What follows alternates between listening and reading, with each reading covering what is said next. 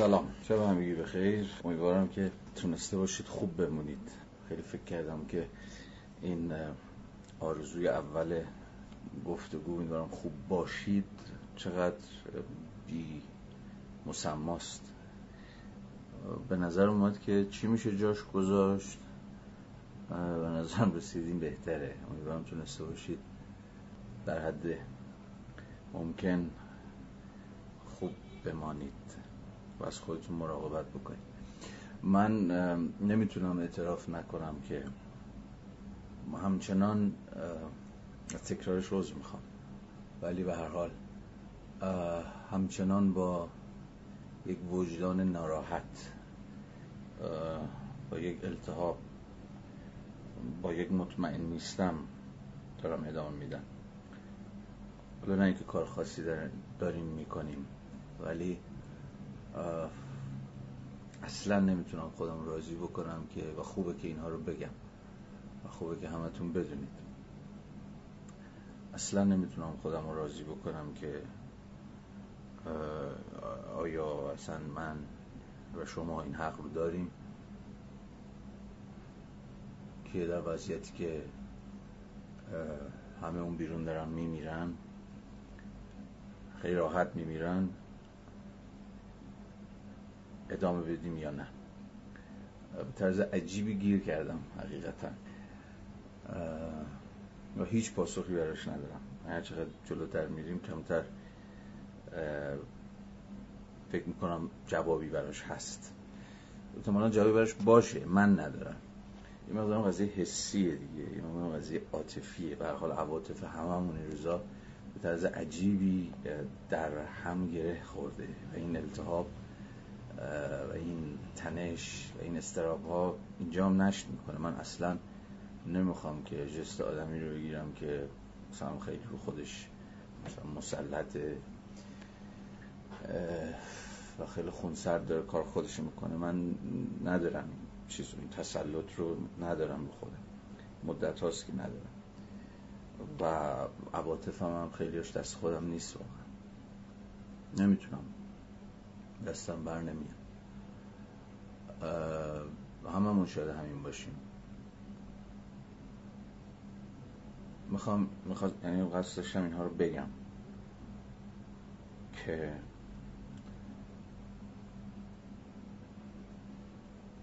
آره دیگه اینجوری وصل میشیم فکر می‌کنم. یعنی اگه یعنی اصلا اجازه بدیم که این تنش ها ما رو در بر بگیره. و اجازه بدیم در ما نشت بکنه. در ما نفوذ بکنه. مطمئنم اونجوری حتی اگر بخوایم یه چیزی هم بخونیم چنان که قبلا هم گفتم یه جور دیگه می‌خونیم. یعنی فکر می‌کنم در چین حالتی که خودمون رو کنار نکشیم یعنی زور نزنیم این عواطف رو کنترل بکنیم. وقتی نمیشه کنترلش کرد این. این حجم خشم این حجم استیصال. اون موقع خوندنمون هم متفاوت میشه. شک ندارم. شاید بشه اسمشو گذاشت مثلا یه جور خانش چی مثلا؟ نمی‌دونم چه اسمی روش گذاشت. می‌خواستم بگم خانش سیمپتوماتیک دیدم نه خیلی گویا نیست. مثلا خانش پاتولوژیک مثلا. هیچ از اینا عناوین گویایی نیست. حالا مهم نیست اسمشو چی می‌ذاریم ولی اون موقع کل بدنمون هم فکر می‌کنم تو عین خواندن درگیره. یعنی اون جایی که دردمون اومده اون جایی که عصبانی شدیم اون جایی که خشم برمون داشته. همه اونها تو خوندنمون حاضر میشه. یعنی یه سری چیزهایی رو مرئی می‌کنه یه سری چیزهایی رو نامرئی می‌کنه. همین نظام توجهات ما رو دستکاری می‌کنه. من اینو دوست دارم. فکر می‌کنم این میشه یه خانش زنده. یه خانش حی و حاضر. یعنی خانش که همین الان ایجاد شد داریم. حتی اگر ما مثلا به جای آرنت حالا مثلا چه می‌دونم خیلی انتظایی تر هم میخوندیم که اصلا کسی نمی‌تونست چیز بکنه. ربطش به وضعیت نشون بده. مثلا فرض کنید سنجش خدناب و کانت می‌خونیم اونجا من تردید ندارم که که یه جورایی وصل می‌شد به وضعیت. حالا با شاید هزار یک میانجی. یه چیزایی نوشته بودم که بگم ولی در مقام هم مقدمات ابتدای هر جلسه. ولی خب واقعا اس کردم که چیزه ممکن پرت و پلا بگم و می‌ذاره کنترل کلامم خیلی دستم نباشه و بیش از حد این برام بر بزنم. برام ازتون اجازه می‌خوام از اونها بگذرم و به خودم و به شما کمک بکنم که یه ذره خودمون رو جمع کنیم و بیایم تو خط و کار خودمون رو پیش ببریم ببینیم از کجا سر در میاریم. خب رسیدیم به ابتدای بند 28 از فصل پنجم صفحه 304 اگر با من همراهی بکنید که گام به گام بریم جلو و ببینیم چه انتظار ما رو می‌کشه. خب قدرت و فضای نمود. فضای نمود در هر جا که انسانها از راه سخن و عمل با هم به سر می‌برند به وجود میآید. و بنابراین سابق و مقدم بر هر گونه تأسیس رسمی هیته عمومی و اشکال گوناگون حکومت است. یعنی اشکال گوناگونی که هیته عمومی را می‌توان در قالب آنها سازمان بخشید. خب این بحث رو ما به خاطر داریم دیگه. جزء تقریبا آخرین بحث هایی بود که هفته پیش با هم دیگه مرور کردیم. و اونم اینه که در دو تا نکته است. نکته اول اینه که فضای نمود اون space of appearance نمود معنی آشکارگی. اونجای شکل می‌گیره که کثرتی از انسان ها با هم درگیر اکشن میشن. یک. و نکته دوم بود که این فضای نمود هر کجا می‌تونه شکل بگیره. و به این معنا مقدم بر چون که خودش داره میگه دیگه هر گونه تأسیس رسمی هیته عمومی و اشکال گوناگون حکومته. یعنی شکلگیری فضای نمود رو نباید موکول کرد به ارزم به حضور شما که تأسیس رسمی هیته عمومی. ربطی به این قصه نداره. یا ربطی اصلا به شکل حکومت نداره. یعنی اینجوری نیست که فرض بکنیم فضای نمود مثلا فقط در دموکراسی ها ممکنه. چون دموکراسی ها به شکل رسمی مثلا یه جایی به نام حوزه عمومی یا جامعه مدنی یا هر چی اسمش رو می‌ذارید مثلا تأسیس کردن یا مثلا موکول به پلیس به معنای تاریخی کلمه در یونان. خب آگورایی داشت و یه فضای پابلیکی بود و آدم ها می اومدن بیرون رو درگیر یه جور کنش متقابل با یکدیگر می شدن آرنت باز بحث هفته قبل رو به خاطر بیارید. من یه ارجایی بهش خواهم داد. داره میگه که این فضای نمود مقدمه بر اونه. یعنی شکل گرفتنش بذار اینجوری بگم مشروط نیست به مثلا وجود یک دموکراسی در مقام یک رژیم سیاسی که امکان تحقق یه هیت عمومی رو پیشا پیش برای ما فراهم کرده باشه به شکل قانونی. مثلا بگه تشریف بیارید مثلا خودتون نمودار بکنید. یا هر آنچه دل تنگتان می‌خواهد بگویید مثلا یا آزادی بیانی پیشا پیش قانونا به رسمیت شناخته شده باشه. نه اینها نیستش. گرچه می‌توان حد زد که بله در مثلا رژیم های سیاسی که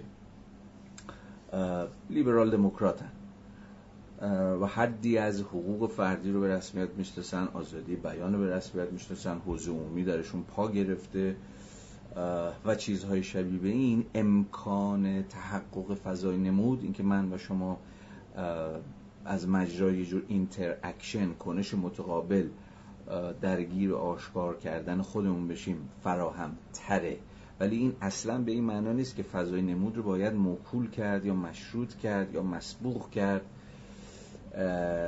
به این رژیم سیاسی خاصی که مثلا به دیده موافق به هیت عمومی نظر می‌کنه. نه. در جوابی مثل جواب ما هم که دست کم از عرستو به بعد می‌دونیم که اون فراز کتاب سیاستی که من چندین بارم در همین کلاس هم بهش ارجا دادم که یکی از ویژگی های مثلا میگفتش که حکومت در ایران نیست. اینه که اساسا امکان شکل گرفتن آگورا رو در واقع یه جور جمع شدن مردم با هم برای گفتگو و مراوده و فلان اینجور چیزها رو منتفی می‌کنه. دست کم از ارسطو بعد در جامعه مثل جامعه ما که همواره با یه جور اگر نه فقدان یه جور ضعف یه جور فتور یه جور ارزم به حضور شما زوال حوزه عمومی یا همون هیته مشترک مواجه بود. حتی در جوامع مثل ما بذار اینجوری بگم حتی در جامعه دیکتاتوری هم فضای نمود می‌تواند شکل بگیره به اعتبار که هر کجا که آدم ها دور هم جمع بشن چنین چیزی فراهم. حالا هر چقدر که دولت مثلا سعی کنه جمع رو متفرق کنه افراد رو اتمیزه کنه بفرست خونه هاشون بگه همین متفرق شوید. هر چقدر که شما در یه چنین رژیم سیاسی هم زندگی بکنید باز اما اون امکان کنش امکان شکل گرفتن هیته عمومی ممکنه. به خاطر بیارید اینو می‌خواستم ارجاع بدم. صفحه 303 رو که دوستمون آرنت میگفتش که پاراگراف دوم صفحه 303 پلیس همان دولت شهر از حیث جا و مکان فیزیکیش نیست. پلیس سازمان مردم است که از دل عمل کردن و سخن گفتن مشترک ایشان سر برمی آورد و فضای حقیقی آن بین مردمی است که به این منظور با هم به سر می‌برند حال هر کجا که می‌خواهند باشند. پس به این معنا دیگه پلیس مفهوم خاص نخواهد بود. مفهوم خاصی که فقط برمیگرده به دوره تاریخی مشخص در یونان و بعد دیگه شما پلیس ندارید. نه. اینجا آرنت پلیس رو تبدیل می‌کنه به مفهوم عام. به شکلی از به معنای گسترده کلمه هر تجربه ای که مردم در مقام کسانی که عمل می‌کنن به واسطه یه جور با هم بودن از سر میگذرونن. پس اینجا دیگه پلیس نه معنای خاص بلکه یک معنای ارزم به حضور شما که عام پیدا می‌کنه. هر کجا بروید یک پلیس خواهید بود. این کلام این کلام مشهور صرفا به صورت شعار مستعمر سازی یونانی در نیامد. چون یه ایده این بود که این شعار یعنی که هر کجا بروید پلیس خواهد بود در درباره یونانی هاست دیگه این جمله. انگار هر کجا بروید مثلا فرهنگ خودتون رو یا تمدن خودتون رو درونی می‌کنید یا استوار می‌کنید یا برپا می‌کنید یا هر چیزی شیبه این ولی آرنت میگه این ربطی به اون حالا چیز مستعمر سازی یونانی نداره بلکه یک معنا و یک دلالت سیاسی خیلی دقیق تر داره. کلام یاد شده بیانگر این اعتقاد بود که عمل و سخن فضای میان مشارکت کنندگان پدید میآورند که جا و مکان مناسبش را تقریبا در هر زمان و هر مکان می‌تواند پیدا کند. این فضا فضای نمود به گسترده ترین معنای کلمه است. یعنی فضایی که در آن من بر دیگران نمایان می‌شوم همچنان که دیگران بر من فضایی که در آن انسانها صرفا همچون دیگر موجودات زنده یا بیجان وجود ندارند بلکه آشکارا نمود پیدا می‌کنند. خب حالا این فرازی که خوندیم دوباره برگردیم به سر بحث خودمون. و ادامه بدیم. همون صفحه 304 خط ارزم بزرگ شما چهارم از بند 28 خصوصیت این فضا آن است که همون فضای نمود دیگه تنگ با مفهوم هیته عمومی. خصوصیت این فضا آن است که برخلاف فضاهایی که حاصل کار دستهای آدمی است بعد از فعلیت حرکتی که آن را به وجود آورد باقی نمیماند. پس ویژگی فضای نمود که درش کنش اتفاق میفته من و شما وارد یه جور این همین interaction میشیم برخلاف عرضم به حضور شما که فضایی که حاصل کار دست های آدمی است که گفتیم ویژگیش چی بود؟ جور دوام و بقا و پایداری بود دیگه. work کاری که می‌کنه ساختن جهانه. به خاطر بیارید بحثای هفته های قبل رو جهان رو برپا می‌کنه. جهان در مقام یک فضای objective ابژه ها رو سوار می‌کنه ابژه ها رو مستقر می‌کنه در جهان. بنابراین یه دوام بقایی داره work اما اکشن و فضایی که اون فضای بینابینی که اون این between space ی که ساخته میشه بین من و تو وقتی که درگیر اکشنیم این برخلاف world به معنی جهان به معنا و به تعبیر آرنتی کلمه که قرار بماند بعد از منم میماند دستاوردهای دست من و محصولات کار انسان ها که باقی میمانه و دوام پیدا می‌کنه اکشن فقط تا جایی هست که من تو در کار باشیم. به این معنا ناپایدار و سیال و شکننده است. فقط در لحظه فعلیتشه که هست. وقتی که فعلیتش از بین میره وقتی که من من تو پراکنده میشیم وقتی هر کی میره دنبال زندگی خودش این فضای نمود هم غروب می‌کنه. نه؟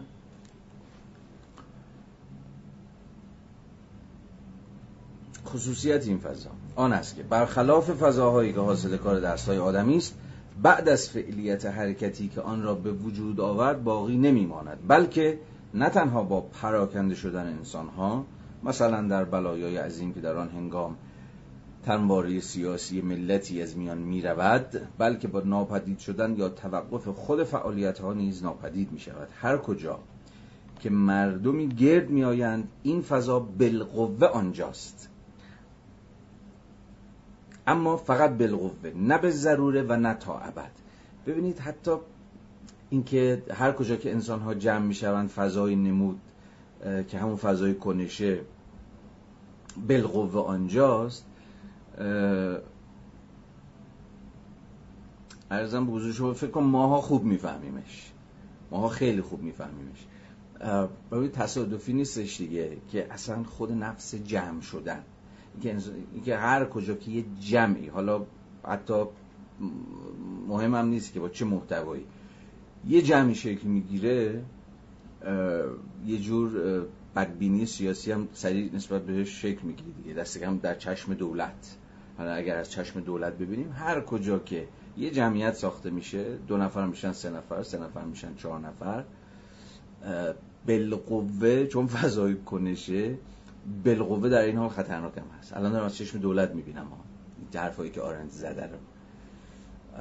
بنابراین چون که هر کجا که انسان ها دور هم دیگه جمع میشن بالقوه فضای نموده یه قلم روی کنشه و غیره و غیره پس بالقوه خطرناکه.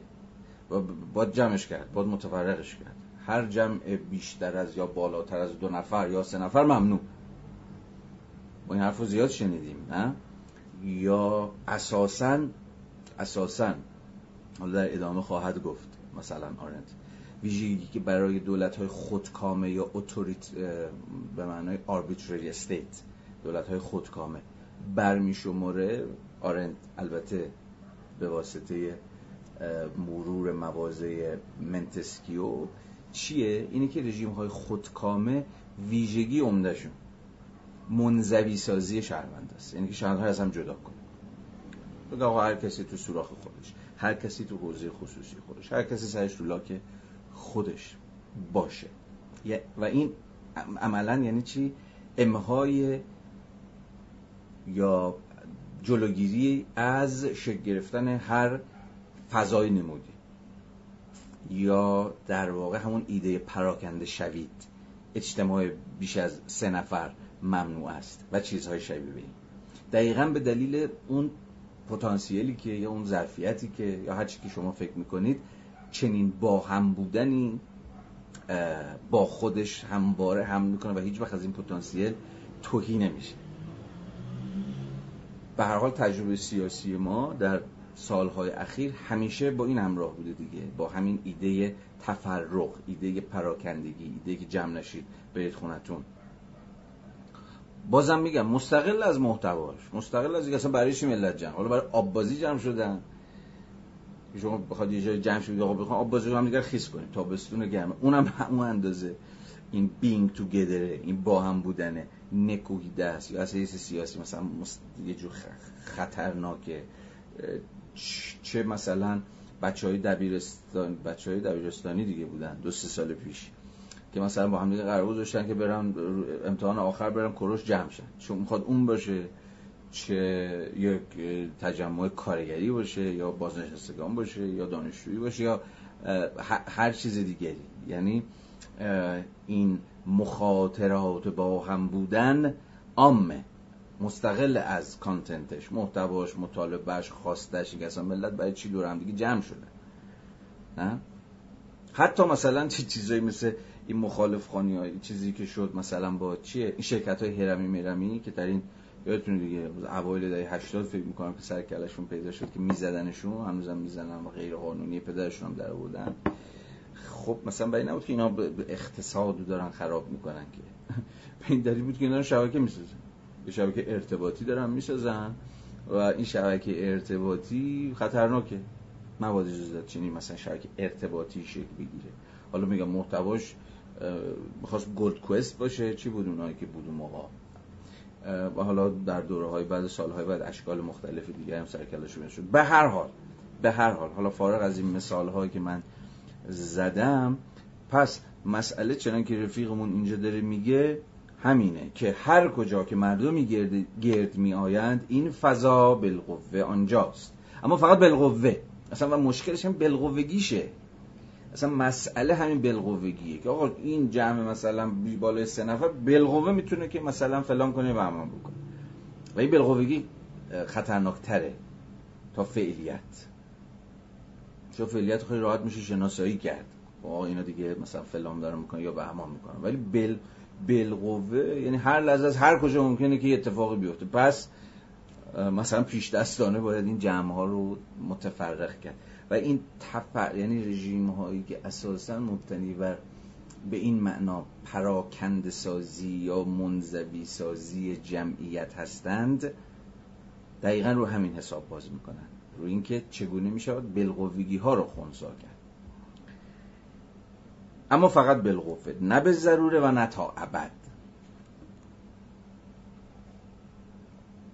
اینکه تمدن ها ممکن است برایند فرو ریزند اینکه امپراتوری های قدرتمند و فرهنگ های بزرگ ممکن است بدون بلایای خارجی به راه زوال افتند و از میان بروند و در اکثر موارد این قسم علل خارجی مسبوق به پژمردگی درونی کمتر مشهودی است که موجب بلا و فاجعه است به موجب همین خصوصیت هیتی عمومی است. هیتی که چون در نهایت بر عمل و سخن استوار است هرگز حیث بالقوهش را کاملا از دست نمی‌دهد. همین بچه قصه مهمه.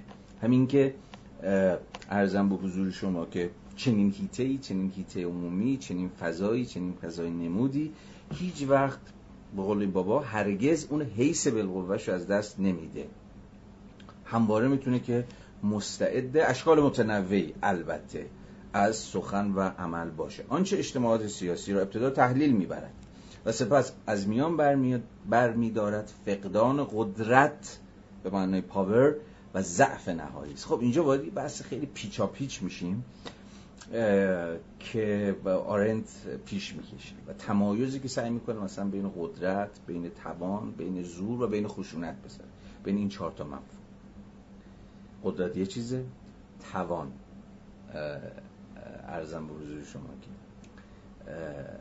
یه چیزه قدرت که همون power ه توان همون strength strength زور همون force ه و خشونت همون violence خب حالا این بابا بین این چهار تا فرق می‌ذاره.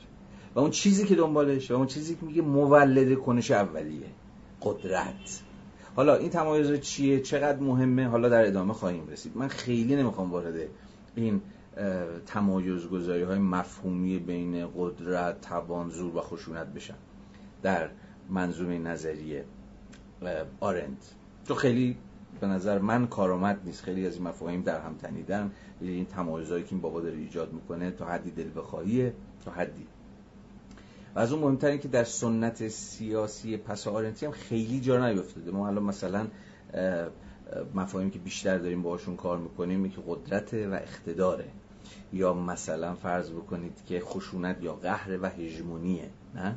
با این مفاهیم بیشتر الان در نظریه های سیاسی معاصر داره بازی میشه. تا مفاهیمی که آرنت حالا داره سعی می‌کنه بهشون تفکیک برقرار کنه. ولی به هر حال چون داریم با این بابا کار می‌کنیم و پیش بریم تا جایی که لازم داریم که بفهمیم این چی می‌خواد بگه حرف حسابش چیه من این تمایزات رو توضیح خواهم داد. خب پس اینجا یه چیزی گفت و الان میریم ادامه بحث. چیزی گفت چیه؟ اینه که تحلیل اجتماعات سیاسی از اینکه پلیس از میپکه و در واقع تحلیل میده و بعد ممکنه که اساسا فرو بپاشه. فقدان قدرت. حالا باید ببینیم که این فقدان قدرتی که این رفیقمون میگه چی چی هست اصلا. و در واقع خود قدرت چیه؟ حالا پیش بریم. و قدرت چیزی نیست که بتوان آن را همانند ابزارهای خشونت برای مواقع استراری ذخیره کرد و کنار گذاشت بلکه تنها در فعلیتش وجود دارد. خب همین الان یه چیزی فهمیدیم. که در ادامه البته روشنتر خواهد شد. و اون این که قدرت برخلاف خشونت. از این حس که انگار خشونت رو می‌توان ذخیره کرد یا به واسطه اینکه شما ابزارهای خشونت در اختیارتونه مثلا چه می‌دونم نیروهای پلیس ضد شورش فلان به امان نمایششون هم می‌دید. نمی‌دونم رژه هم میرن در سطح شهر. اینا ابزارهای خشونتی چون خشونت ذخیره شده است دیگه. سیو لازم باشه میاد بیرون. و خب دقیقا برمیگرده به هزار یک قصه دی و لوجستیک داره. به قول حالا امروزی ها آماد و پشتیبانی داره. خشونت. کلی دم و دستگاه و دفتر و دستک و تشکیلات و چه باتوم و گاز اشکاور و ماشین آبپاش و غیره و غیره. اینا ابزارهای خشونتی که یه دولت می‌تونه ها رو سیو داشته باشه و در مواقع ضروری ازشون استفاده بکنه. اما داره میگه قدرت این نیست. پس قدرت همین الان مرزاش یه ذره گام به البته روشن خواهد شد. یه چیزی گفت. گفتش که برخلاف اون خشونت که قصهش رو گفتیم قدرت فقط در فعلیتش وجود داره. یعنی چی؟ قدرت در جایی که به فعل در نمیآید از میان می رود و تاریخ سرشار از نمونه است که نشان می‌دهند بیشترین ثروت مادی هم نمی‌تواند این فقدان و زیان را جبران کند. پس باز یه نکته دیگه. قدرت ربطی به یه جور پشتوانه های مادی انگار نداره. اینو در ادامه خواهد گفت که این پشتوانه های مادی که یه فرد می‌تونه داشته باشه مثلا آدم ثروتمندی باشه و به این معنای توان داره استرنس داره و این سنجش پذیره میشه گفت آقا مثلا توان این فرد قوت این فرد مثلا چقدر به اتکای پشتوانه های مالیش به اتکای امکاناتی که داره تحصیلاتی که داره ابزارهایی که داره و وسایلی که داره. اما این بابا داره به ما میگه که ببین قدرت ربطی به این قصه نداره. یعنی شما می‌تونید بسیار پشتوانه مالی و عرضم به حضور شما که همین لجستیکی و غیره و غیره داشته باشید ولی فاقد قدرت باشید. خب این دیگه چجور چیزیه؟ الان معلوم میشه. قدرت تنها در جای به فعل در میآید که گفتار و کردار ترک همراهی نکردند پس قدرت ظاهرا در منظومه نظری این بابا همچنان ربطی به خود اکشن داره و در واقع به همین گفتار و کردار. در جایی که کلمات توخالی و کردارها وحشیانه نیستند. در جایی که از کلمات نه برای پوشاندن نیات بلکه برای منکشف کردن واقعیت ها استفاده می کنند و کردارها نه برای خشونت و تخریب بلکه برای برقرار کردن روابط و خلق واقعیت های تازه به کار می رود خب حالا حرفای, این حرفای چیزیشو ول کنیم. کنه ادعاش. قدرت داره میگه یه ربطی همچنان به کردار و گفتار داره. یعنی باز به همون به لکسیس همون سخن و پراکسیس همون عمل یا کردار یا هر چیزی اما داره یه شروط می‌گذاره. میگه جایی که مثلا لکسیس یا سخن یا زبان یا گفتار مثلا هنوز واجد قدرته چه وضعیتیه؟ مثلا وضعیتی که کلمات هنوز تو خالی نشدهند کلمات نه برای پوشاندن نیات برای مخفی کاری برای دروغ برای فریب بلکه برای منکشف کردن واقعیت ها بکنه خب همین یه نکته خیلی حرف توش هست و ما رو می‌تونه وارد یک حوزه موضوعی بسیار جذاب بکنه. مثلا از خودمون بپرسیم که امروز وضعیت زبان در جامعه چگونه است؟ یعنی قدرت آیا زبان هنوز قدرت داره؟ به چه معنا قدرت داره؟ یا نه زبان امروز فاسد شده؟ البته اینا هیچ مطلق نیست میشه فساد مطلق زبان یا قدرت مطلق زبان. در حال شما کاربست های و جای کاربست های متفاوت زبان رو دارید. زبانی که یک سیاست مدار به کار می‌بره زبانی که یک مجری تلویزیونی به کار می‌بره زبانی که یک, یک, یک سلیبریتی به کار می‌بره زبانی که مثلا من الان دارم به کار می‌برم. اینا همه سطوح متفاوت زبان اجتماعیه که در جریان زبانی که چه می‌دونم تبلیغات تلویزیونی داره. به کار می‌بره. بنابراین خود زبان و کار بحث های زبان هم باید در تکسرش فهمید. ولی میشه این, این, این سخن رو بهش فکر کرد. یعنی دعوی رو اندکی بهش اندیشید. و اون این که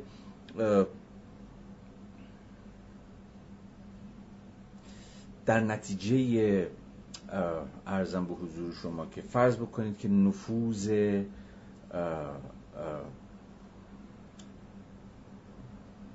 یه جور سیاست مبتنی بر دروغ و دقل و فریب. به واسطه نفوذ رسانه های مبتنی بر پروپاگاندا و همین تبلیغات و فلان و فلان. و خیلی چیزهای دیگه. یعنی همون مراجع یعنی اتوریته های قدرتی که در واقع زبان رو فاسد کردن. تا حد زیادی زبان از کار انداختن. شما سرتون بالا می‌کنید ببینید در برابر انبوهی از یاوه ها محاصره شدید. در برابر انبوهی از بولشت گیر افتادید. یعنی سرتون رو کنید اونور یا سرتون می‌کنید سمت دیگری می‌بینید که همینجوری بولشتی که داره به سر و صورتتون می‌خوره. دریوری کرسی شعرهای بی پایان.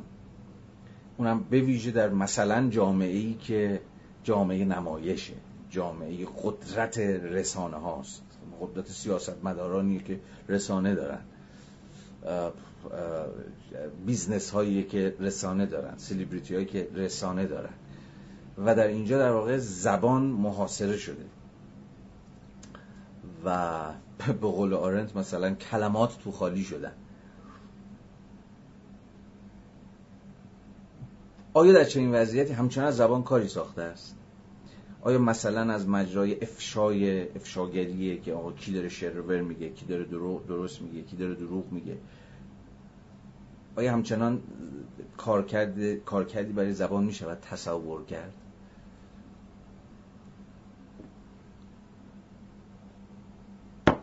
مثلا اخیرا این صفحه فکت نامه رو می‌دیدم. با یه صفحه که شاید شاید که نه مطمئنا اینجوریه.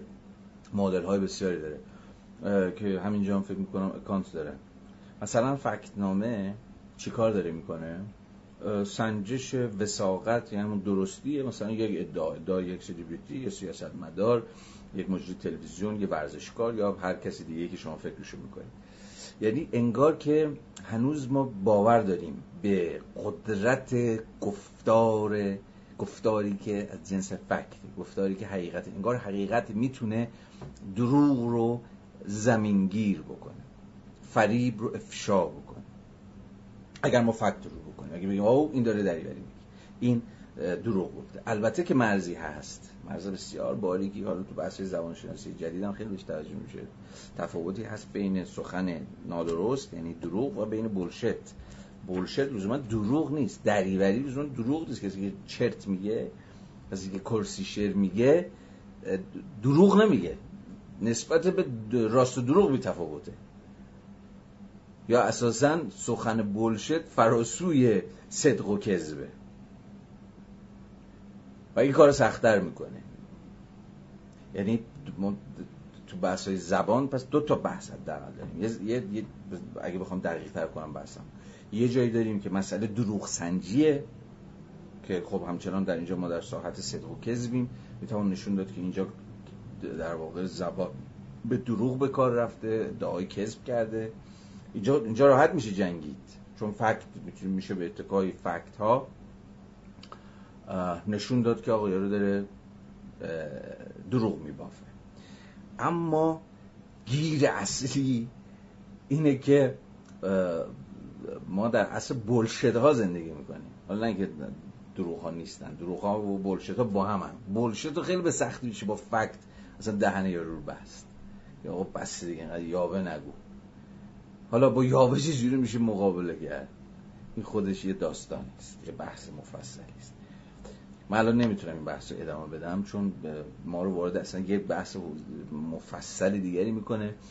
فقط یه ارجایی بدم اگه این بحث رو براتون جالبه برام جالب باشه چون فکر کنم بسیار بسیار مهمه. خودم هم دنبال فرصتی هم که یه بحث مبسوطی راجعش بکنم. یه کتاب خیلی کوچیکی به فارسی خوبی هم ترجمه شده به حرف مفت.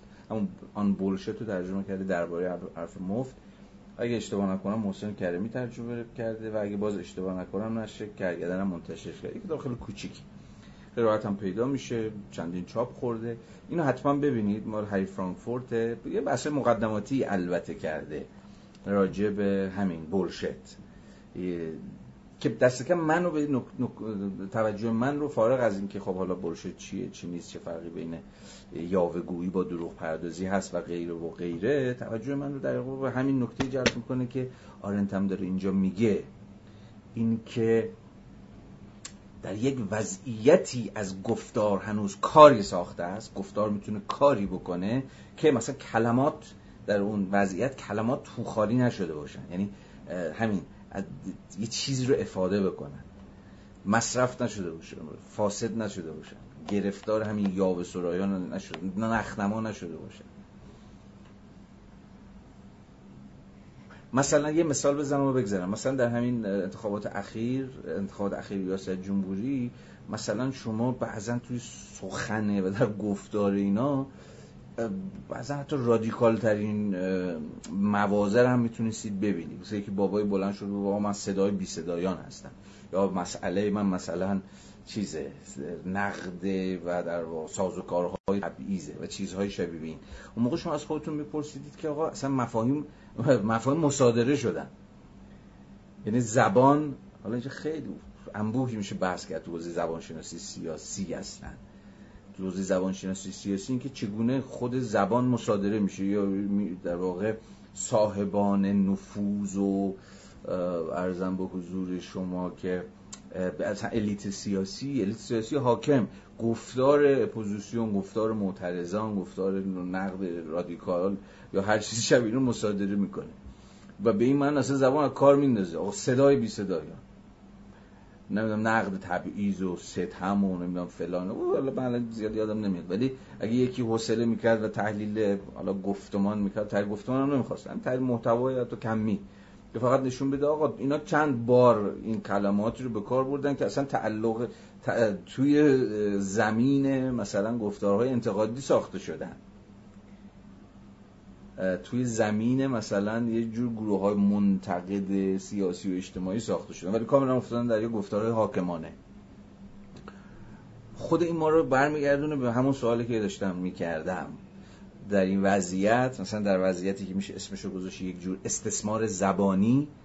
استثمار زبانی کلمه خوب نیست. بهتر بگیم استعمار. استعمار زبانی یعنی جایی که حاکمان کلام انتقادی محکومان را ازشون میدزدن و مصادرش می‌کنن. چنین اسم چنین وضعیتی. مثلا اونجا یه باز از زبان کاری ساخته است.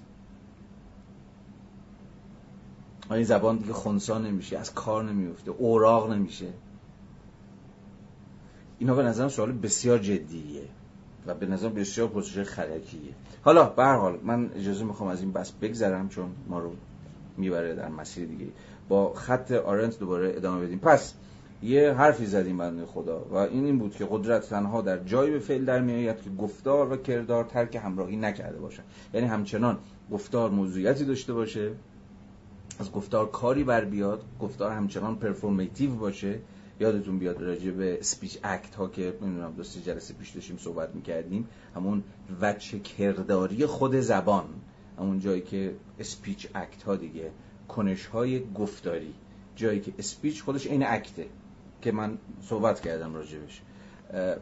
در چنان وضعیتی که مثلا همچنان می‌توان از اسپیچ اکت حرف زد یعنی از اینکه از جایی که گفتار هنوز کاری می‌تواند انجام بدهد و از خود کردار کاری ساخته باشه واقعا بتوان عمل کرد. عملی که دیگه نه از جنس حالا مثلا به قول خودش. کردارها نه برای خشونت و تخریب بلکه برای برقرار کردن روابط و خلق واقعیت های تازه هنوز موضوعیت دارن اونجا قدرت معنادار میشه.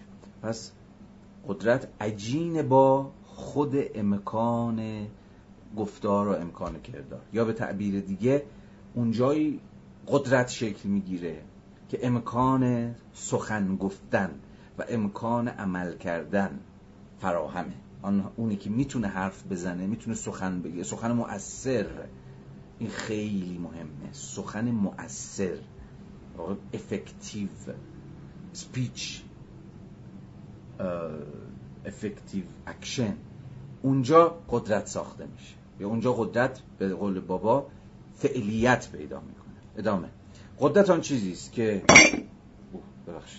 قدرت آن چیزی است که حیطه عمومی فضای بالقوه نمود را میان انسانهایی که عمل می‌کنند و سخن می‌گویند زنده نگه میدارد. جالب شد.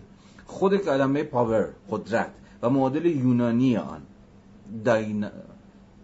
داینامیس همون دینامیزم خودمان داینامیس. همچنین کلمه لاتین پوتنشیا با مشتقات امروزی گوناگونش یا کلمه آلمانی ماخت. حالا من نمی‌دونم درستم تلفظ می‌کنم یا نه دیگه بر من خورده نگیرید. میگه همه اینا حاکی از کیفیت بالقوه آن است. میگه در همه این مفاهیم چه پاور چه ماخت چه پتانسیا چه داینامیس در همه اینها حاکی از کیفیت بالقوه دارن. یعنی چه قدرت بالقوه قدرت در همه حال چنان که می‌گوییم قدرتی بالقوه است. نه چیزی تغییر ناپذیر قابل اندازهگیری و قابل اتکا نظیر زور یا نیرو یا توان. بنابراین مثلا فورس زور قابل اندازهگیریه قابل ذخیره کردنه. یا کاملا ارزم به حضور شما امکانات و توانایی های مادی و جسمانی شما برمیگرده.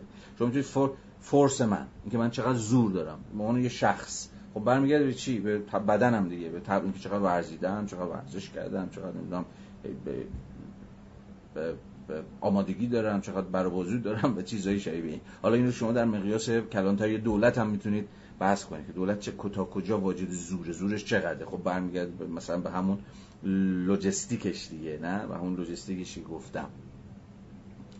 یا ارزم به حضور شما که استرنس همون قوت یا همون توان. پس بیاید توافق کنیم. فورس رو ترجمه کنیم زور. که همواره به این معناست که شما کاری می‌تونید انجام بدید. مستقل از اینکه اون کاری که دارید انجام می‌دید یا بذارین اینجوری بگم. زور در واقع اینکه شما نیروی می‌تونید به طرف مقابلتون وارد بکنید. مستقل از اینکه اون با شما همراهی می‌کنه یا نمی‌کنه. یا حتی یه ذره رادیکالتر. فورس یعنی شما می‌تونید نیروی به من وارد بکنید به رغم مخالفت من. من مخالفم. اما شما می‌تونید که در واقع چون زور دارید می‌تونید ارادتون رو میلتون رو برنامهتون رو نیروتون رو به من وارد بکنید. این میشه زور. حالا در قبال دولت هم همینه در قبال من هم همینه. یعنی چه فرد چه مثلا این نهاد اجتماعی. استرنت این تلفظ چیز این تی چه خیر مخه. حالا استرنتس یا هر کوفتی که هست این توانه. نه؟ و بیشتر از هر چیز به بدن مربوط میشه. عموما ما استرنس رو به چیز ارجا میدیم دیگه. عموما انسانیه. توان یک بدن برای انجام این کار یا اون کار. قابل مثلا حالا اندازه‌گیری امروز هم تو بحث‌های چه می‌دونم مثلا فیزیولوژی پزشکی یا فیزیولوژی ورزشی و اینا همین strength رو اندازه‌گیری می‌کنن دیگه. یا می‌تونن تقویتش کنن می‌تونن روش کار بکنن. در حالی که توان همون strength کیفیت طبیعی فرد است آها خودش میگه اینجا. کیفیت طبیعی فرد است که در انزوا دیده می شود یعنی مستقل از یعنی رو فردیت من توان فردی من رو شما می‌تونید بسنجید. و در فردیت و در تنهایی منم وجود داره. من می‌تونم تنهایی دمبل بزنم مثلا فلان یا هالتر بزنم بهمان قدرت در میان انسان ها آن هنگام که با هم عمل می‌کنند سر بر می‌برد و لحظه ای که آنان پراکنده می‌شود از میان می‌رود. جالب شد. دیگه تقریبا تکلیف ما رو روشن می‌کنه که فرق اینها چیه. پس استرنس به عنوان اون ویژگی یا کیفیت طبیعی یک بدن یک فرد در تنهایی و انزوا وجود داره. حالا ممکنه تحلیل بره یا نره. ولی قدرت مسئول با هم عمل کردن ماست. و تا جایی هست که ما با هم عمل می‌کنیم. به سبب این خصوصیت که میان قدرت و همه امور بالقوه ای که تنها ممکن است به فعل درآیند اما هرگز امکان ندارد به تمام که همان تحقق مادی بیابند مشترک است قدرت به میزان حیرت انگیزی مستقل از عوامل مادی است. اعم از میزان و شمار یا امکانات بسره. خب اینجا یه حرف عجیبی می‌زنه. البته در ادامه می‌بینیم که خیلی هم عجیب نیست.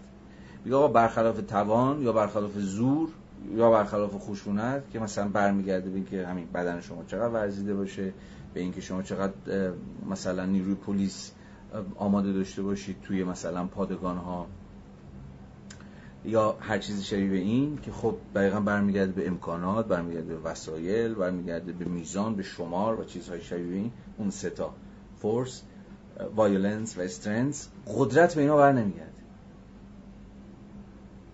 قبل از هر چیز چون اصلا منفرد نیست. حاصل تجمیعه. تجمیع یا ارتباط یا نسبت برقرار کردن و پیوند خوردن من و تو به این معنا یه اقلیت یه گروه کوچیکی که امکاناتی هم ندارن دستشون هم بعضا خالیه. ولی ناگهان می‌تونن که قدرت عجیبی تولید بکنن. یعنی یه جور جهش کیفی.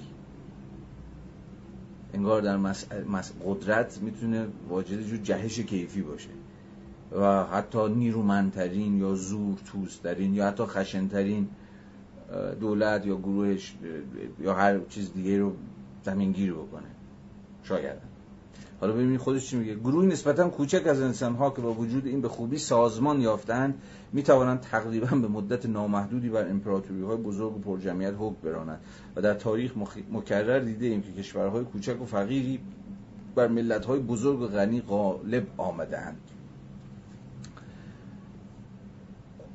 داستان داوود و جالوت تنها مجازن صحت دارد. قدرت شماری اندک ممکن است از قدرت شماری بسیار بیشتر باشد. اما در مبارزه میان دو انسان تنها قدرت نه قدرت بلکه توان تعیین کننده است. خب الان در اگه من شما با هم کشتی بگیریم من در مقام فقط شما در مقام یک فرد. خب؟ اونجا دیگه power چیز نیست تعیین کننده نیستش. چون power معنایی نداره به قول این بابا. اونجا توانه. توان بدن من توان بدنشون که شما من چقدر توان من مثلا چقدر ورزیده باشم چقدر کشتی بلد باشم و ایزن اونجا دیگه قدرت قدرت معنایی نداره. هر که زورش بیشتره. ولی میگه وقتی این جمعی میشه دیگه اینجوری نیست. همون جهش کیفی است. قصه فرق می‌کنه. اما در مبارزه میان دو انسان نه قدرت بلکه توان تعیین کننده است و زیرکی که قدرت مغز است. در همان تراز نیروی ازولانی به لحاظ مادی در حاصل کار دست دارد. بنابراین پس باز اینجا یه دلالت دیگه هم پیدا می‌کنه دیگه. قدرت با یه جور اینتلکت هم با یه جور همین اینتלקت معنی عقل هوش می‌دونم شعور حالا هرچی می‌خواد یا بقولیم بابا حتی زیرکی هم پیوند داره. برای همین که میگه کم پیش نیومده که مثلا یک چیز کوچیک یک گروه کوچک مثلا برای یک گروه بسیار بزرگ و اوکرانی کنه. این ارزم به حضور شما که می‌تونسته نتیجه همین تجمیع نیروی این گروه کوچک باشه. تونسته نیروی ببخشید قدرت گروه بزرگتر رو متلاشی بکنه. مثلا بهشون همین امکان تجمیع نده. امکان اینکه هم دیگر پیدا بکنن دور هم جمع شن گروه تشکیل بدن حزب تشکیل بدن چه می‌دونم هر چیزی شبیه به این نده. که خود این می‌تونه نتیجه یه جور ذکاوت مثلا سیاسی باشه یه جور تدبیر برای مدیریت امور باشه. از خلال همین امهای امکان جمع شدن گرد آمدن همدیگر رو یافتن. میگم می‌تونه کاملا یه تدبیر سیاسی مثلا یک گور... یک الیت یک چرا بگم الیت یک اولیگارشی اولیگارشی یعنی چیز اقلیت سالاری یا اندک سالاری. اصلا اولیگارشی چرا وجود داشتن در تاریخ؟ یه گروه کوچک حاکمه. اونم نه به اتکای چیزی جز ارزم به حضور شما که بذار اینجا بگم. اولیگارشی یک گروه اندکی که حاکمه به اتکای چیزی بیش از نه جز به اتکای چیزی بیش از این که اسلحه داره. چون اولیگارشی ها همش اینجوری نیستن که یه اقلیتی اومده قدرت گرفته دستش و اکثریت حکم میرونه چون که تفنگ داره چون که پلیس داره چون که مثلا اطلاعاتی و اشراف اطلاعاتی و امنیتی و اینها داره. نه بلکه پتکای سازوکارهای بسیار بسیار پیچیده در که حالا تو نظر سیاسی مفصل میشه سرش بحث کرد. بین که مثلا یه جور هژمونی فرهنگی داره. به اتکای اینکه یه جور موافقت و همراهی خود اون اکثریتی که داره براشون حکومت می‌کنه رو جلب کرده. به اتکای اینکه اصلا اکثریت رو خل سلاح کرده. سلاح معنی وسیع کلمه. و هزار یه قصه دی حالا کاری ندارم. از طرف دیگر شورش مردمی شورش مردمی علی شورش مردمی یا شورش مردمی هر کدوم. شورش مردمی علیه حاکمانی که به لحاظ مادی قوی هستند. ممکن است باعث قدرتی کم و بیش مقاومت ناپذیر شود. حتی اگر از کاربرد خشونت در مواجهه با نیروهایی که به لحاظ مادی بسیار برترند چشم بپوشد بی تردید این فکر که چنین چیزی را مقاومت انفعالی بنامیم یه بار دیگه چی گفت. از طرف دیگر شورش مردمی علیه حاکمانی که به لحاظ مادی قوی هستند ممکن است باعث قدرتی کم و بیش مقاومت ناپذیر شود. یعنی مردم بشورند علیه حاکمان. کدوم حاکمان؟ حاکمانی که فورس دارن. زور دارن. زوری به مراتب بیشتر از زور این مردمان. زور بالایی به زور پایینی ها میچربه خب؟ این وضعیت هم ما کم تجربهش نداریم کم مصداق براش نداریم. ممکن است باعث قدرتی کم و بیش مقاومت ناپذیر شود. یعنی این شورش واجد قدرت بشه. به همون مثلا بسیج مردمی. این قدرتی بسازه که مقاومت ناپذیر باشه و بتونه پیش بره. و اون حاکمانی که به لحاظ مادی قوی هستند یا همین فورس دارن رو زمینگیر کنه. حتی اگر از کاربرد خشونت منظورش شورش های خشونت پرهیزه دیگه. مثل مقاومت مدنی ها. حتی اگر از کاربرد خشونت در مواجهه با نیروهایی که به لحاظ مادی بسیار برتن چشم بوشه. یعنی مردمی که دست به شورش می‌زنن به, به شکلی خشونت پرهیز یعنی اونجا دیگه مبارزه مبارزه فورس با فورس نیست. بین مردم و دولت فرض کنیم. دولت زورش بیشتره. روشن. مسلحه داره تفنگ داره ارتش داره هزار یک چیز پلیس داره. جنگ اینها در مواردی. در واقع در واقع یه جورای جنگ قدرت با زور یا با خشونت. و خیلی وقتا این به این میچربه.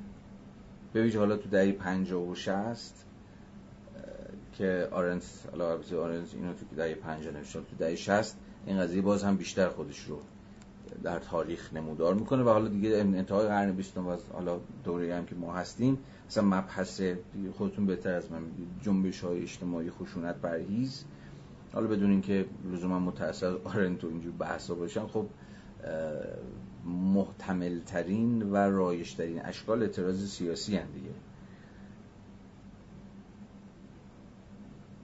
و در واقع رو چی دارن سرمایه گذاری می‌کنن؟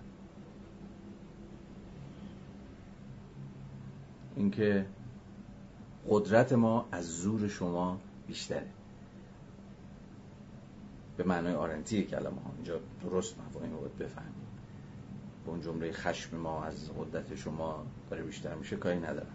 ولی خب با ملهم از همون صورت بندی این جمله شد. ایدهشون اینه.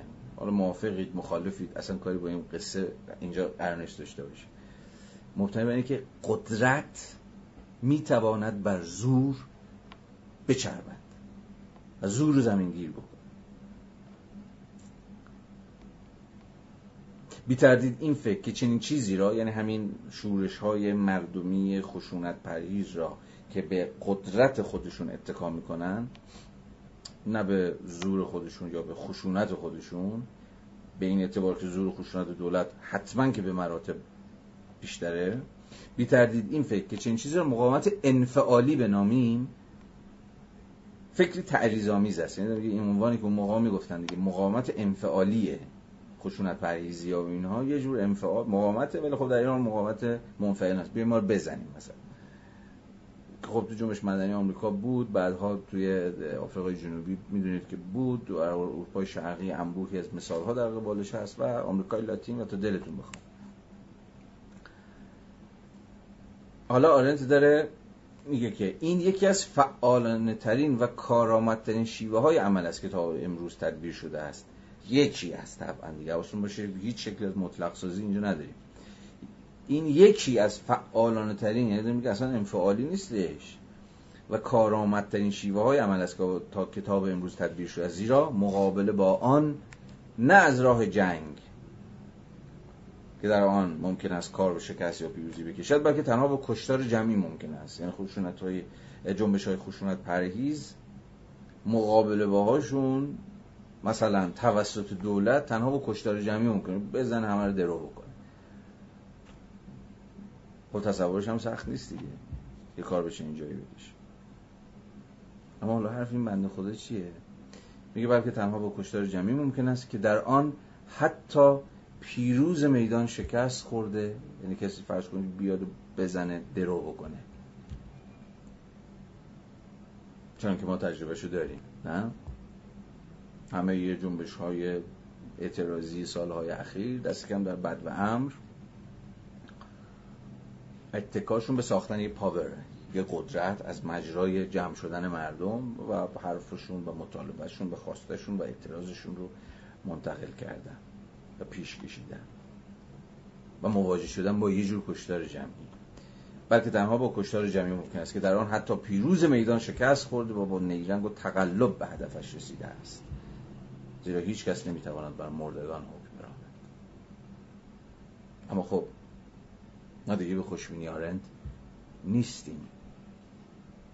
ما می‌دونیم که میشه حکومت هایی رو تصور کرد. نه تصور کرد به چشم خودمون حکومت هایی رو دیدیم که به راحتی بر مردگان حکومت می‌کنن. این اصلا مسئله نیست. مردن که مردن. هر چقدر هم که لازمه که بکشیم یعنی این کشتار جمعه چقدر لازم بکشیم تا باقی بمونیم می‌کشیم و باقی میمونیم. مثلا بشار اسد جلو چشمونه دیگه. بشار اسد به مردگان حکومت می‌کنه.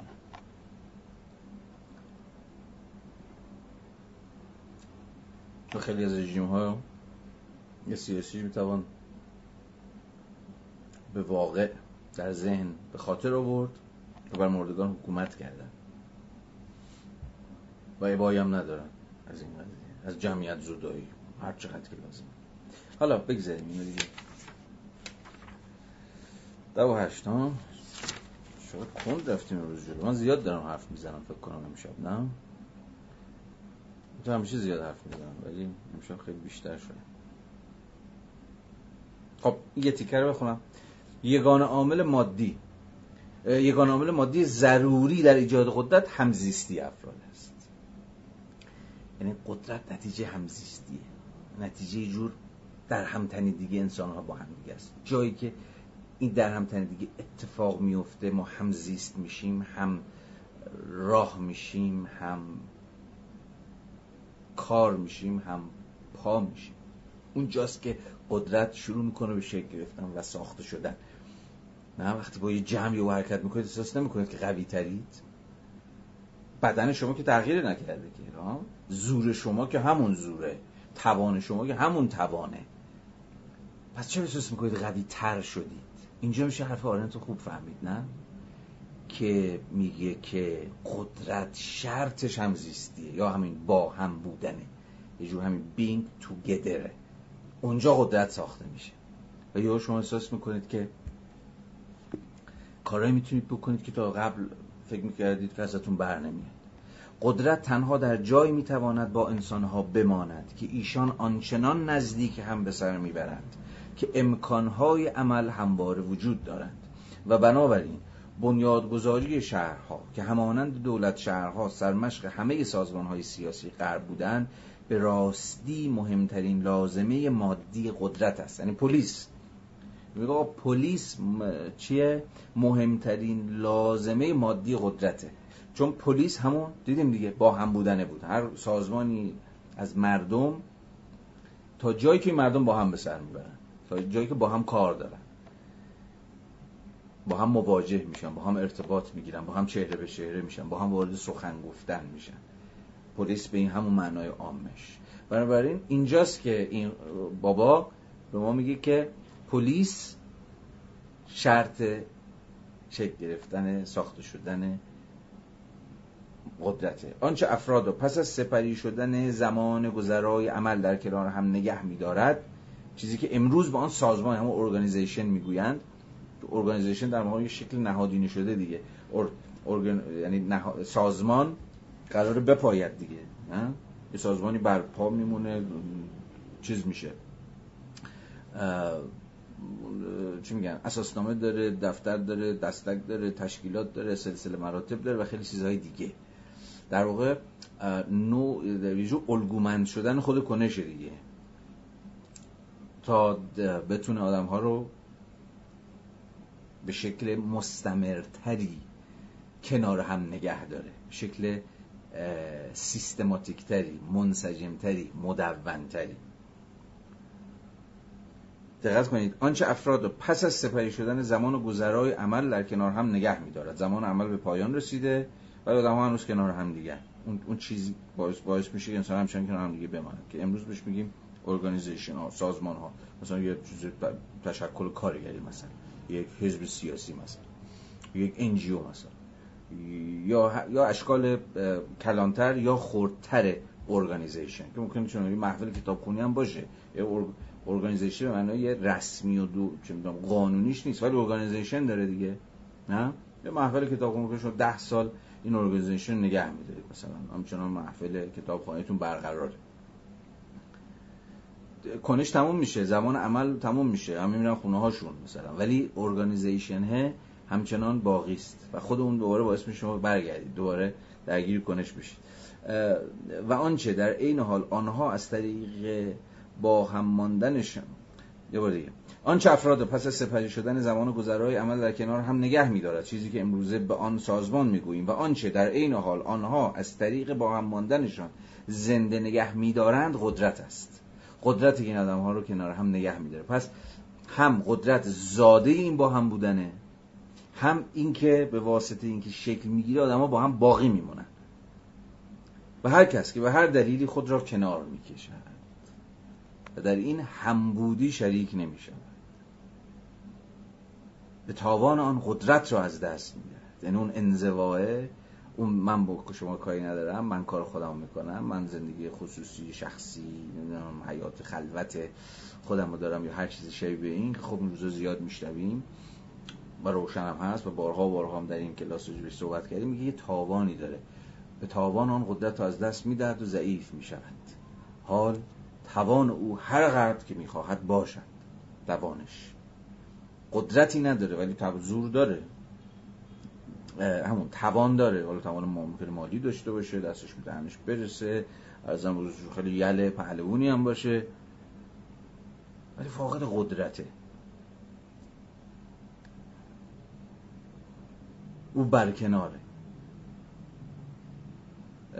حال توان او هر قدر که می‌خواهد زیاد و دلایلش هر قدر که می‌خواهد معتبر باشه از این برکنار ماندنش از این انزواجویشون که دلایل موجهی داشته باشه. حالا هرچی که هست.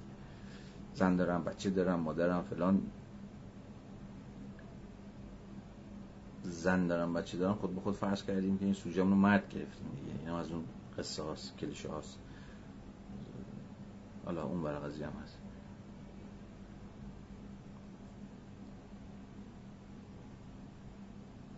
پس انز... پیامد انزوا از دست دادن قدرته از ضعیف شدنه. چون به این معنا قدرت زاده بودن با دیگران.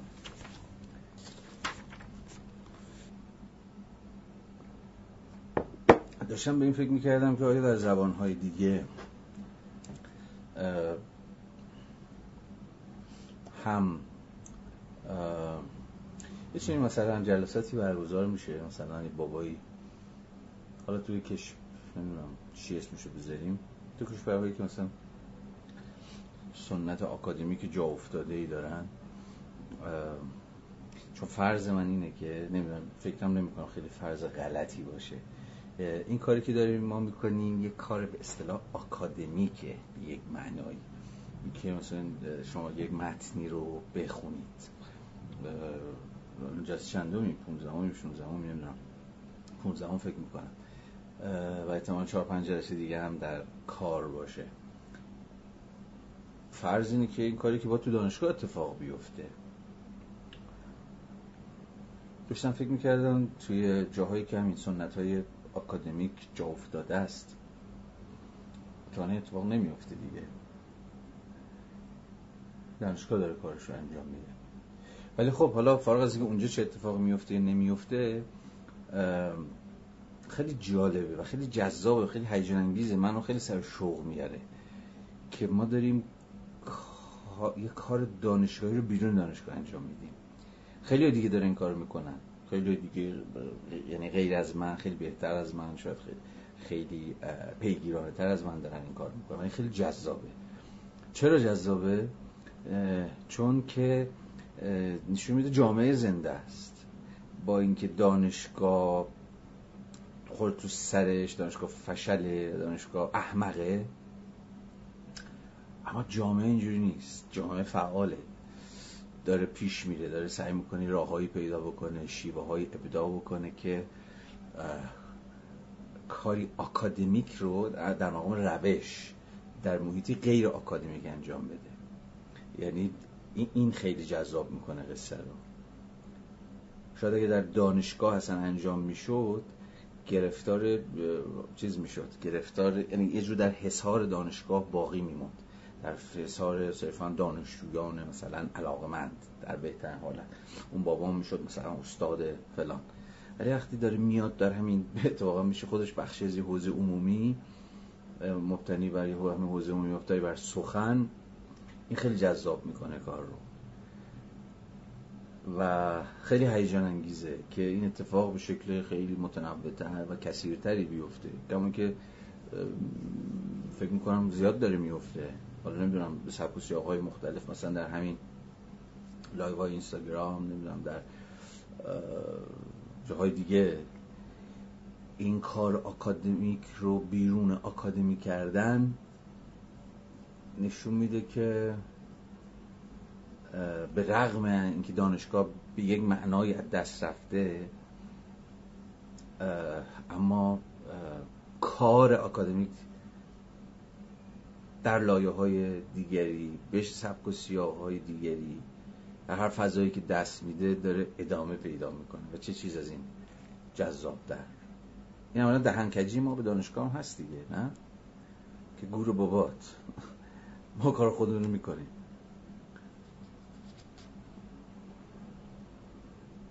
جذاب جذاب. خب از یه ذره گازشو بگیریم اگر شدنی باشه و بریم جلو.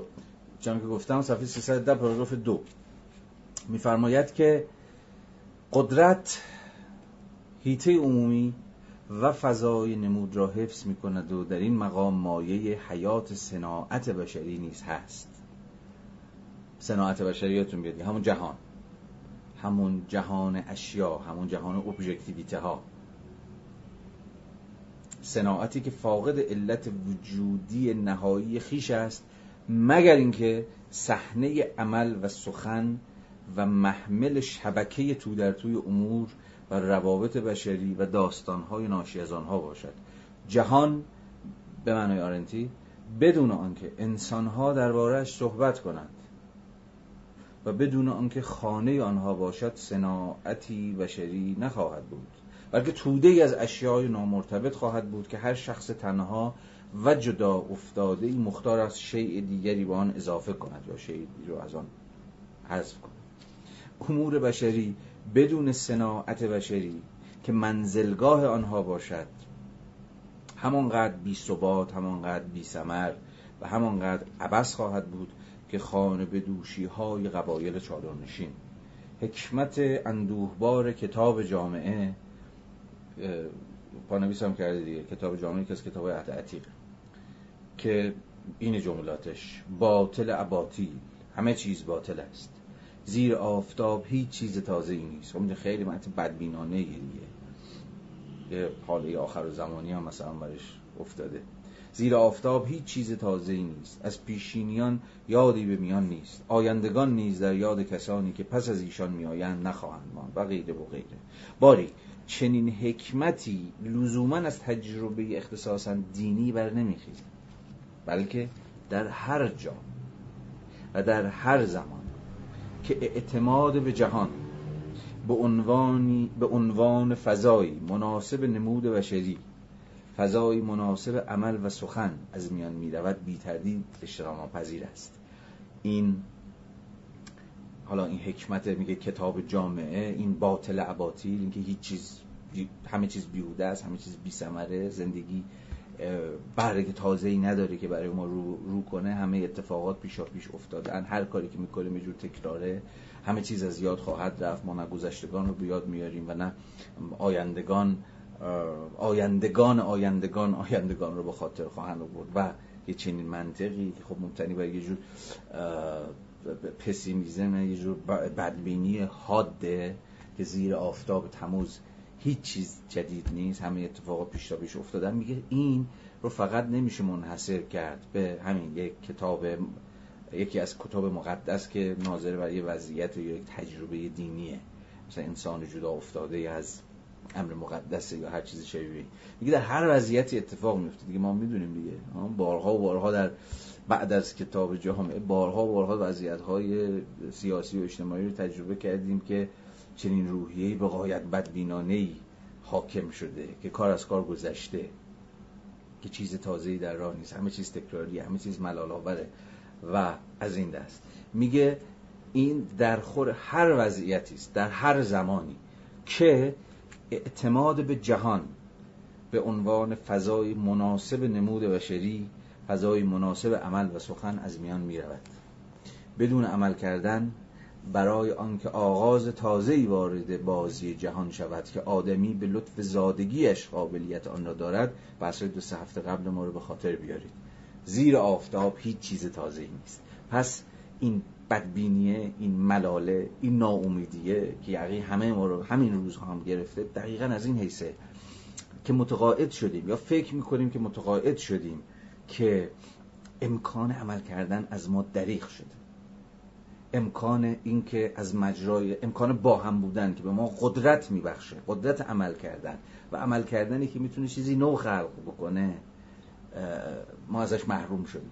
میگه هر وضعیتی که چنین توأم با تجربه چنین محرومیتی باشه چنین فقری باشه فقر به دقیق معنای انسان شناختی کلمه چنین وضعیت فقیری چنین وضعیتی که گویی با زوال عمل عجین شده مستعد این که دوباره اون حکمت حالا کتاب جامعه رو زنده کنه که باور داره زیر آفتاب هیچ چیز تازه نیست.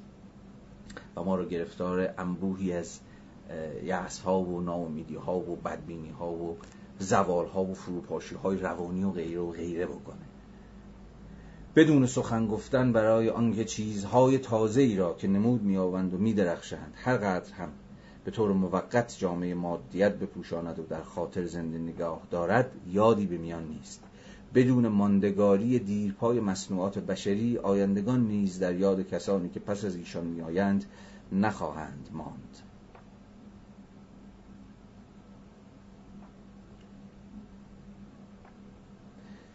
این جمله عجیبیه. بدون ماندگاری دیرپای مصنوعات بشری آیندگان نیز در یاد کسانی که پس از ایشان میآیند نخواهند بود یه مثال بزنم که چرا حتی مصنوع زوال مصنوعات بشری هم بدون زوال خود جهان ابژکتیو هم. در نهایت با یه جور فراموشی عجینه و ما رو متقاعد می‌کنه که هیچ چیز اصلا در این جهان دوام نخواهد آورد و همه چیز از دست خواهند رفت و چیزهای شبیه این. مثلا یکی از مثال های ای خیلی زندهش که فکر می‌کنم این روزا هممون داریم تجربه می‌کنیم مثلا چیز دیگه. این خاطر زدایی هایی که مثلا داره از شهرهامون اتفاق میفته بناهای قدیمی که دارن تخریب میشن میخوبن برج بسازن مرکز تجاری بسازن ساختمون چند طبقه بسازن. خب سالهای اخیر هم یه حسی که هم یه جور با نوستالژی عجین شده هم نتیجه شکل گرفتن یه جور آگاهی اصلا شهریه پا گرفته تا از این حرف بزنه که آقا ما باید این, این صناعت بشری رو نگه داریم. اینا جزی از میراثن جز میراثی که جزی از خاطراتی که اساسا ما رو به گذشته وصل می‌کنن. اینها جز اینا منزلگاه ها هستن. اینها همون چیزهایی هستن که ما رو متقاعد می‌کنن که در یک جهان داریم زندگی می‌کنیم. اما این روند تخریب این روند توسعه به مسابه تخریب که ما داریم تجربه می‌کنیم که با بلوزه رد میشه از روی جهان و از این مجرا خاطر زدایی می‌کنه. و یه مشت بناهای و ساختمانهای زشت مزخرف بد ترکیب تحویل ما میده. که خب عجین خودتون می‌دونید با برجوازی مستقلات عجین با بخور بخور زمین عجین با گروه های قدرت و هزار یک چیز دیگه که حالا من به اون سویه هاش الان اینجا کاری نمی‌خوام داشته باشم. اما همینا رو لحظه بهش فکر می‌کنید این همون حرف این این این مثال دقیقا نشون میده که این بنده خدا چی داره میگه. چرا داره میگه که بدون ماندگاری دیر پای مصنوعات بشری آیندگان نیز در یاد کسانی که پس از ایشان میآیند نخواهند بود. خود این جهان این جهانی که باقی میمونه مهمه دیگه. خیلی باز نکات دیگه میشه باید گفت. اگه خط رو میشه دنبال کرد. این در قبال خود زمین هم می‌شود گفت. چون زمین هم بخشی از جهان ماست. زمین طبیعت. یکی ما طبیعت رو داریم زمین رو داریم از دست میدیم. همین تو ایران خودمون. زمین معنای وسیع کلمه. طبیعت رو داریم از دست میدیم آب رو داریم از دست میدیم دریاچه هامون رو تالاب هامون رو و غیره و غیره. یعنی همون جهان عینی رو. همون جهان عینی که منزلگاه ماست خونه ماست و ما و میهن ماست. ما جز میهنمون مگه چی داریم؟ در مقام یک فضای اشتراکی که ما رو به هم وصل می‌کنه و ما رو در نسبت با هم قرار میده.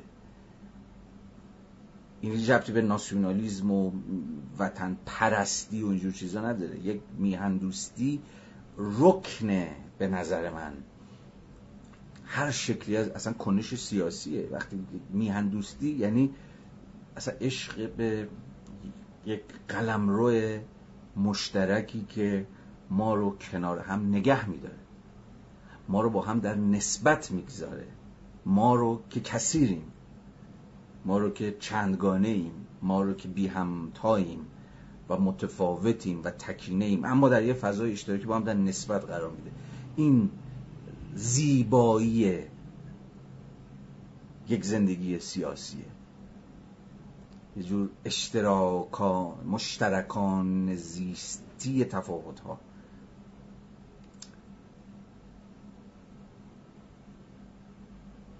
تکینگی هایی که حالا با هم مشترک شدن. مجموع الجزایر نیستن. هر تو سوراخ خودش چون من از تو متفاوتم من کردم تو ترکی این مازنی این رشتی این فلان. حالا هر نامی که برای این کسرت ها در نظر می‌گیرید چه بر مبدای قومیت چه بر مبدای جنسیت چه بر مبدای هر قصه دیگه ای اینا مجموع الجزایر نیستن که از هم جدا باشن. یعنی تاکید بر تفاوت ها اگر نتونه در عین حال رشته های پیوند میان تفاوت ها رو نگه داره سر از جور پارتیکولاریزم در میره جور خاصگرایی جور خود جدا انگاری جور همین تصور زندگی به مسابقه همین مجموعه از مجموعه جزایی که راهی به هم دیگه نداره اما میهن معناش همینه. یه فضای اشتراکی که تکینگی ها توش با هم در نسبت و در ارتباطن. و به این معنا میهن میشه اجتماع نابرابرهای برابر. یا میشه همزیستی تفاوت ها حالا اینو داشتم می‌گفتم که خود این تخریب زمین و طبیعت که به حال رکنی هست تا جایی که به, به فضا و به مکان مربوط میشن به حال زمین بچه مکانمندش. جز عناصر مقوم یک میهنن در مقام یک پولیتیا در مقام یک واحد سیاسی. میهن واحد سیاسی دیگه. و هر واحد سیاسی هم قلم رو داره. و این قلم روش اسمش زمینه. که خب به حال بر, بر مبنای مرزها ساخته شده. حالا مرزهای سیاسی یا مرزهای فرهنگی یا چیزی شبیه این. بدون که این مرزها برای ما واجد اصالت باشن شما می‌دونیم این مرزها تا چه پای تصادفی بسته شدن. دقیقا تصادفی بسته شدن. بدون که مرزها برای ما معنادار باشه یا اصالت داشته باشه نگی معنادار باشه اصالت داشته باشه. ولی به هر حال مرزها هستن که تعین سرزمین رو تعریف می‌کنن و به این معنا مکان می‌سازن. و مکانهایی که بچی همواره طبیعی دارن. خود این تخریب طبیعت زمین چقدر ما رو متقاعد می‌کنه که داریم امکانهای همزیستیمون از دست میدیم. یعنی فضای اشتراکیمون رو داریم از دست میدیم. این فضاهای اشتراکی داره در واقع داره به جای فضای اشتراکی دارن تبدیل میشن به یه جور همین تصاحب زمین. تصاحب طبیعت. یکی بیفته با استعمار استعمار داخلی. اما اقلیتی که دارن استعمار می‌کنن مکان رو این سرزمین رو این طبیعت رو. و دیگه وچه اشتراکی نداره به همگان تعلق نداره. به یک اولیگارشی تعلق داره که نفوذ سیاسی داره جز اصلا طبقه حاکمه. و از این چیزا. و بدون قدرت فضای نمودی که از طریق عمل و سخن در انظار عموم به بار می آید به همان شتابی که کردار و گفتار زنده رنگ می بازند رنگ خواهد باخت. 312 پاراگراف دوم.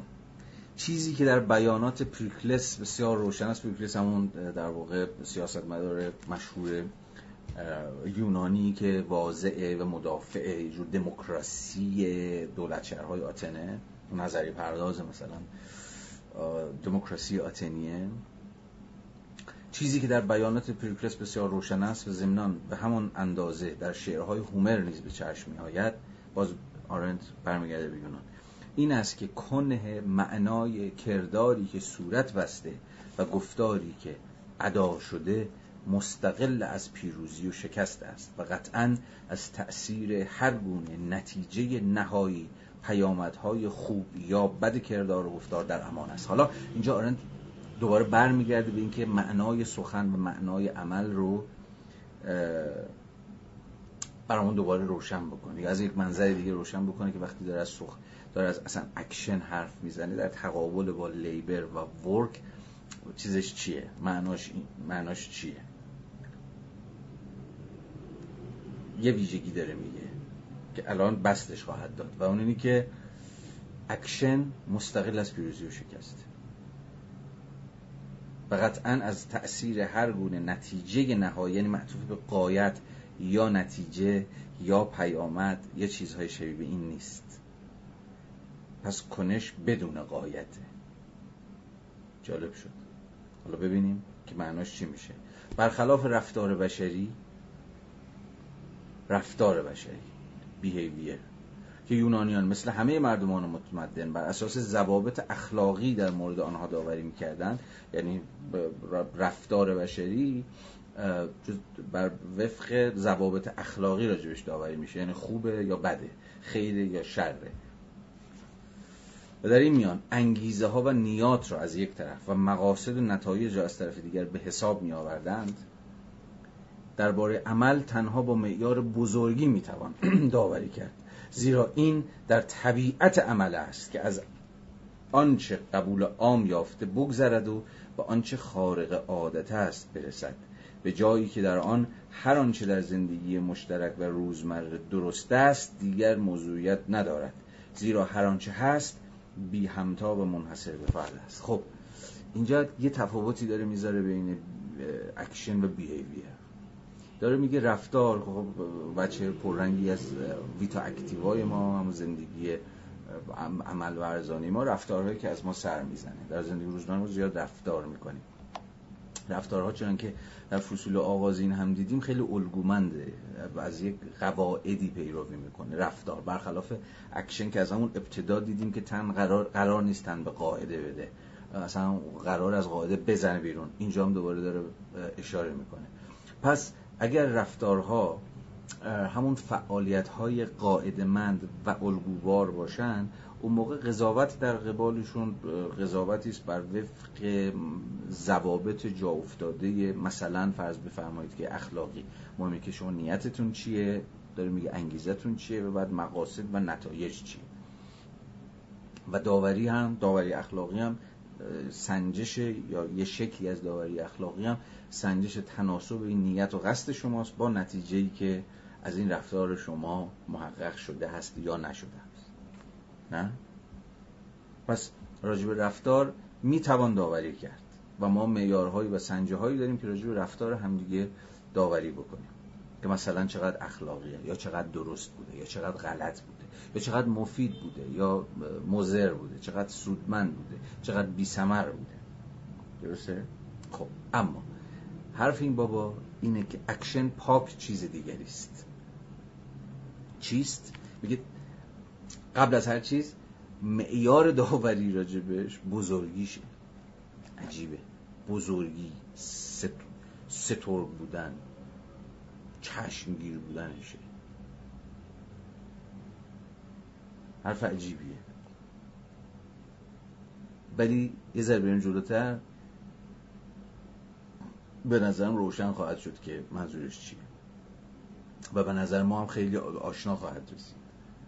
درباره عمل تنها با معیار بزرگی می‌توان داوری کرد. زیرا این در طبیعت عمل است که از هر آنچه قبول عام یافته بگذره پس اینجا بزرگی یعنی بزرگی نیست تورمش و چیزش نیست. بزرگ بودنش به اینکه در چشم ما بزرگ میاد. و چرا در چشم ما بزرگ میاد؟ چون شبیه اون چیزی که تا الان بوده نیست. مبتنی بر همون رفتارهای رفتارها همیشه مورد انتظارن دیگه. ما چشم داشتمون از همدیگه اینه که درست رفتار بکنیم. اگه جز اینه. از زندگی روزمرهمون رو رفتارها هم که دارن هدایت می‌کنن. شما از من انتظار دارید که درست رفتار بکنم. من از شما انتظار دارم که آدم اخلاقی باشید.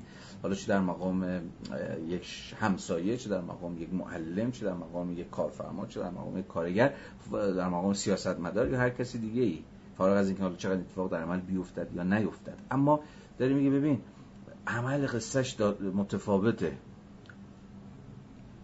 عمل اصلا طبق طبیعتش از آنچه قبول عام یافته می باید بگذرد و به آنچه خارق عادت است برسد. به جایی که در آن هر آنچه در زندگی مشترک و روزمره درست است دیگر موضوعیت ندارد. زیرا هر آنچه هست بی همتا و منحصر به فرد است. توسیدیدس یا پریکلس نیک می‌دانست که وقتی شکوه و جلال آتن را در این دیده است که در همه جا خاطره ماندگار کردارهای خوب و بدشان را به جا گذاشته است ضوابط به هنجار برای رفتار روزمره را ترک گفته است. هنر سیاست به انسانها می آموزد که چگونه آنچه را به تعبیر دموکریتوس سترگ و تابناک است به بار آورند. تا زمانی که پلیس هست که به انسانها جرأت استقبال از آنچه خارق عادت است به بخشد همه چیز امن و امان است. و حالا شما می‌تونید از خود بپرسید که پلیسی نباشد که این شجاعت رو به من بده که دست به کنش خارق عادت بزنم اون موقع قصه چه خواهد بود؟ دقیقا مثل تجربه که ما داریم از سر میگذرونیم. به یک معنای پلیسی که تخریب شده یا پلیسی که ضعیف شده یا پلیسی که اصلا وجود نداره یا هر چیزی شبیه این یا به شدت تحت کنترل تحت مراقبت هم با هم بودنی که ارزم به حضور شما که با هزار یک گیر و گرفتاری و حسار و مانو و غیره سر کار داره. شما در اونجاست که دیگه نمی‌تونید مطمئن باشید عمل, عمل خارق عادت شما که طبق معیارهای اخلاقی اتفاقا دیگه درست نیست. چه بلایی ممکنه سر شما بیاره؟ اون بابایی که میره همون مثال مثلا ویدا موحد خودمون. اونی که میره اون بالا وای میسته بالا اون پست برقه دقیقا کاری خارق عادت می‌کنه. نه؟ و کاری رو می‌کنه که طبق رفتار اخلاقی یا اجتماعی یا هر چیزی درست نیست. یا گیل مرد رودسری ما که در میدان عمومی رشت وای میسه و میگه من دیوانه نیستم مردم حق خودتون رو بخواید. دقیقا کاری خارق عادت داره می‌کنه. برای همین که چش همه در میاد که این چیکار داره می‌کنه. این, این کیه؟ اصلا همین که من دیوانی نیستم دیوانه کیه؟ آیا دیوانه جز کسیه که خارق عادت عمل می‌کنه؟ بر وفق معیارهای اخلاقی و اجتماعی جا افتاده من و شما پیش نمیره و به این معنا دیوانه است یا مشکل داره یا مغزش خرابه یا هر چیزی شبیه به این.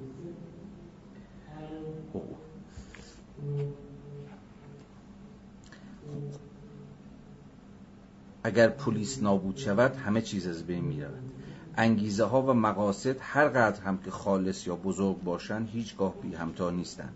آنها مثل صفات انسانی نوعی هستند و مشخصه انواع گوناگون اشخاص. پس بزرگی یا معنای خاص هر کرداری تنها در خود انجام دادن یا به فعل درآوردن آن است نه در انگیزه یا دستاورد آن. خب پس اینجا رفته رفته روشن میشه که چرا میگه اکشن برخلاف رفتار که یکی از معیارهای داوریش اینه که خب دستاورد چیه نتیجه چیه؟ چیزی حاصل کردی یا حاصل نکردی کاری با نه کاری با انگیزه شما داره که انگیزه شما چه بوده است یا چه نبوده است و نه کاری به دستاورد شما داره بلکه قسمی فی نفسگی درش هست. فی نفسه ارزم به حضور شما که زیباست. یا فی نفسه بزرگه. همین پافشاری بر کردار زنده و گفتاری که به بیان در میآید به عنوان بزرگترین دستاوردهایی که انسانها قابلیت آنها را دارند بود که در انرژیا یا همون فعلیت به معنای عرستویی کلمه به قالب مفهوم در آمد مراد عرستو از این مفهوم همون انرژیا همون فعلیت. مراد عرستو از این مفهوم همه آن فعالیت هایی بود که قایتی ندارند. یعنی نمی‌تونی از برسی که حالا قایتش چی بود؟ که چی؟ که چی نمی‌تونی ازش بپرسی؟ خودشه. همون لحظه ای که به فعل در میاد همون لحظه ای که اجرا میشه همون لحظه ای که اجرا میشه. حالا هر چی که می‌خواد باشه. فی نفسه است. حتی همون لحظه ای که شما فی نفسه دور هم دیگه جمع میشید و گپ می‌زنید و صحبت می‌کنید هست که در همین ساحت فعلیت نابه که که هیچ قایتی هم نداره یا می‌تونه هیچ قایتی نداشته باشه. اکشن به دقیق در معنای کلمه محقق میشه. این صدایی که الان از بیرون داره میاد آیا اذیت می‌کنه؟ یه نفر به من جواب بده. شما صدای من بد خواهید داشت؟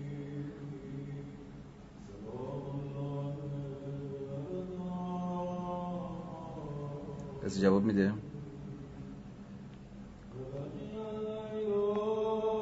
حالا یه صحبت کنم ببینید که مخل میشن این صداها.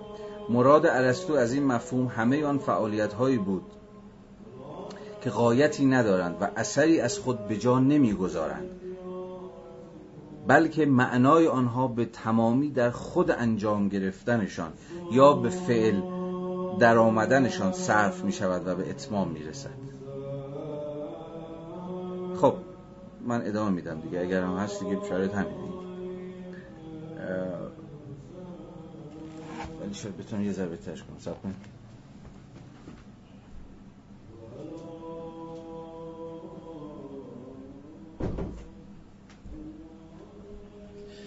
خب فکر کنم بهتره خب من اینو میبندم. با مرسی.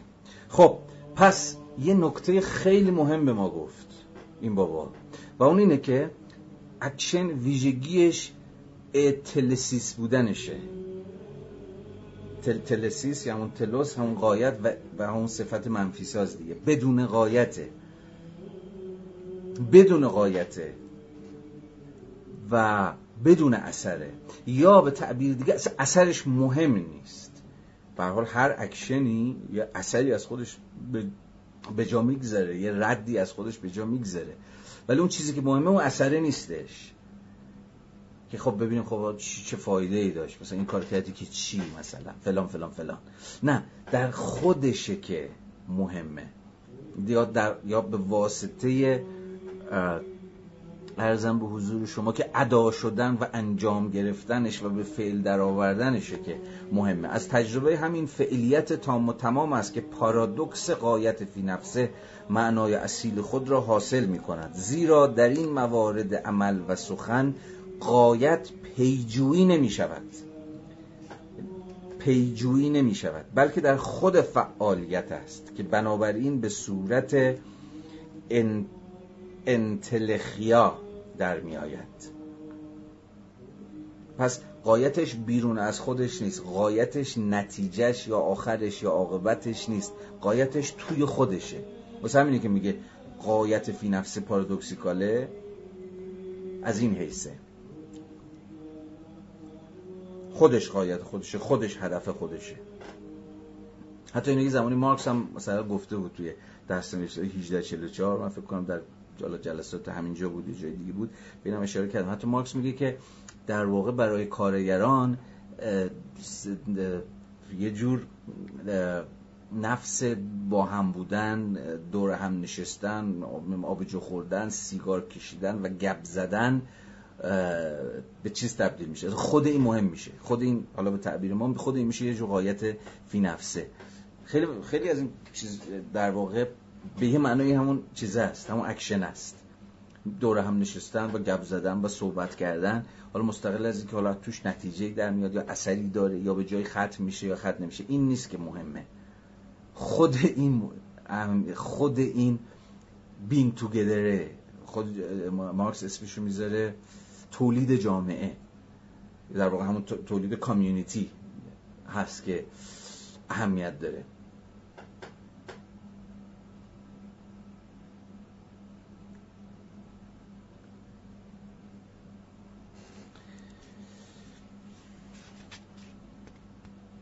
و اثر آن چیزی نیست که بعد از روند می آید و روند را فرو می نشاند بلکه در روند است. خود این process خود مثلا همین process ی که ما الان داریم تجربه می‌کنیم.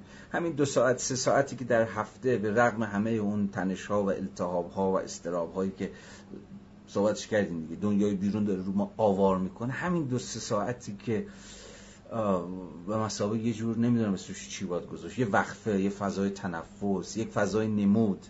فضای نمود من بیشتر. ارزم شما ساخته میشه چون به حال دیالوژیکال نیست دیگه سخن هم باید حواستون باشه. دیالوژیکاله گفتگوییه. ما الان داریم بیشتر بیشتر که نه خب تماما مونولوگ داریم دیگه. ولی به هر صورت این میگه که نتیجهش نبود در بعدش بعد پا... چیزش حالا مثلا بعدش چی میشه؟ آیا آگاهی؟ حالا این کلمه آگاهی بخشی هم خیلی رو مخ منه. چیزی حاصل میشه ازش یا حاصل نمیشه یا نمی‌دونم فلان هم بهمان هر چیزی که ممکنه کسی از یه چنین جمع های مثلا انتظار داشته باشه یا نداشته باشه. بلکه خود این روند است.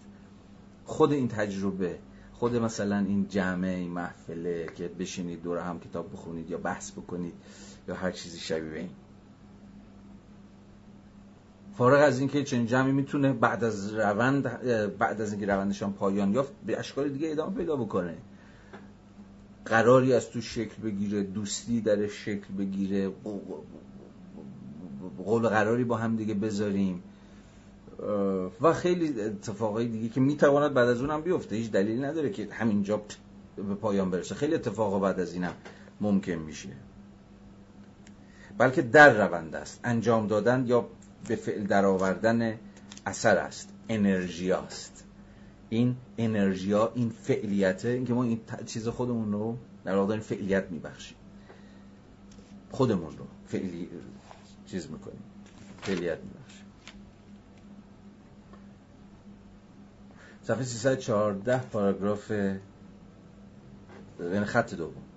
انعکاس ضعیفی از تجربه یونانی ما قبل فلسفی عمل و سخن به صورت فعلیت محض را در این امر می‌بینیم که در فلسفه سیاسی از دموکریتوس و افلاتون به این طرف بارها می‌خوانیم که سیاست نوعی تخنه یعنی در زمره هنرهاست. تخنه به مثابه چیز دیگه فن. و اونها یونانی ها هنر رو جور فن میفهمیدن. معنی تکنیک بعد حالا تکنیک و تکنولوژی اینا بعد از همین در سیاست هم میگه اینا هم در واقع سیاست یه جور فوت و فن میفهمیدن. و فوت و فن که بعدها البته گره خورد به یه جور management کردن و سیاست با management با مدیریت کردن امور خب همواری قدرت قاهری با اون بالا باشه و امور رو مدیریت بکنه و اداره بکنه تبدیل شد. ولی در یونان سیاست به مسابقه تخته بیشتر یه جور هنر بود. هنر حکومت کردن. یا سیاست ورزی کردن. اما حالا اینو ببینید. که سیاست نوعی تخنه یعنی در زمره هنرهاست و می‌توان آن را به فعالیت های همچون درمانگری یا در یا نوردی مانند کرد که در آنها همچنان که در اجرای رقصندگان یا بازیگران محصول همان اجرای خود عمل است. روز این رقصندگان رو مثال بزنیم جذابتره. میگه مثلا تو رقص حالا یه دیگه میگه رقص یا هر شکل از پرفورمنس. میگه مثلا تو رقص شما نمی‌تونید بپرسید قایتش چیه. مگه کسی می‌پرسه؟ تو می‌پرسن چرا نمیرقصی. ولی اینکه چرا میرقصی به کسی نمی‌پرسه. چون همه ما تو فرض شهودی اینه که قایتش خودشه. خود فعلیت خود فعلیت خود اون انجام دادنه خود اون رونده قایت است. چیزی بیرون از خودش نمی‌خواد. به چیزی غیر از خودش نیاز نداره. اما هنگامی که آن چرا جامعه مدرن خب حالا میگه در جامعه مدرن یه چیزی اتفاق افتاد یه شکافی اتفاق افتاد. چون ما در جامعه مدرن دیگه اساسا ذهنمون به شدت قایتمند شده دیگه و با ویژه سرمایه‌داری اون رو بهش دامن زده. سودش چیه؟ فایدهش چیه؟ نتیجهش چیه؟ آیا, آیا چیزی از توش در میاد؟ آیا برای, برای ما چیزی داره. و این بدبینی که جلسات قبل هم صحبت کردیم این بدبینی که هممون پیدا کردیم که اگر یک کاری چیزی برای ما نداشته باشه یا با چیزی غیر از خودش دامن نزنه سودی منفعتی فراسوی خودش نداشته باشه خب میشه چیز آتل و باطل و بی و بیهوده و بی ارزش نه؟ و اینجا آرند داره میگه یه جور از هم پارادایم شیفت تو خود سیاست هم شکل گرفت. سیاستی که یه جور نفس با هم بودن بود یا سیاستی که عین انسانهایی بود که با هم سخن میگن و با هم دست به عمل می‌زنن و زندگی رو اساسا به مسابقه جور همزیستی تفاوت ها تجربه می‌کنند دیگه از دست رفت. و یه معنای دیگری پیدا کرد. اما هنگامی که آنچه را جامعه مدرن با انسجام خاص و قاطعی که مشخصه آن در مراحل اول اولیهش بود درباره عمل و سخن می‌گفت میشنویم می‌توانیم بسنجیم که بسر این دو که تنها در مقام فعلیت وجود دارند یعنی این دو یعنی سخن و چیز دیگه عمل دیگه. می توانیم بسنجیم که بسر این دو که تنها در مقام فعلیت وجود دارند و بنابراین بر سر برترین فعالیت ها در حیطه سیاسی چه, چه آمده است. زیرا این تنزل این تنزل بسیار مهم عمل و سخن آنجا که آدام اسمیت همه مشاغلی را که اساسا بر اجرا مبتنی هستن بر performance. اصلا تو بحث performance studies جدید هم همینه دیگه. performance هایی که اجرا میشن حالا performance می‌خواد رقص باشه می‌خواد یه حرکت یه حرکت حالا theatrical باشه یا هر performance ی که هیچ غایتی جز خودش نداره میگیم بابا آدام اسمیت همه مشاغل که اساسا بر اجرا مبتنی هستن نظیر حرفه نظامی حرفه کشیشان وکیلان طبیبان و خوانندگان خوانندگان اپرا در ردیف خدمات فروپایه در ردیف پایینترین و نامولدترین شکل زحمت قرار می‌دهند. به طور ضمنی واقع شده است. اتفاقا درست همین مشاغل درمانگری فلوتزنی و بازیگری نمایش بودند که از منظر تفکر باستان نمونه های از برترین و بزرگترین فعالیت های بشر محسوب می شدن حالا با مصادیقش کاری نداریم. می شود نشون داد که مثلا شغلی مثل یا position ی مثل وکالت کاملا با غایتش تبدیل میشه. وکالت که چیز فی نفسه ای نیستش وکیل در خدمت دفاع از موکلشه در پیشگاه یه دادگاه ساله طبیب کارش در خدمت یه غایتی سلامت تن یا یک نظامی کارش در خدمت قایتیه مثلا تأمین نظم یا امنیت یا هر چیزی شبیه این. خیلی فرق می‌کنه مثلا با فعالیت یه خواننده که آواز می‌خونه یک رقصنده که میرقصه یه فلوت نواز که مینوازه.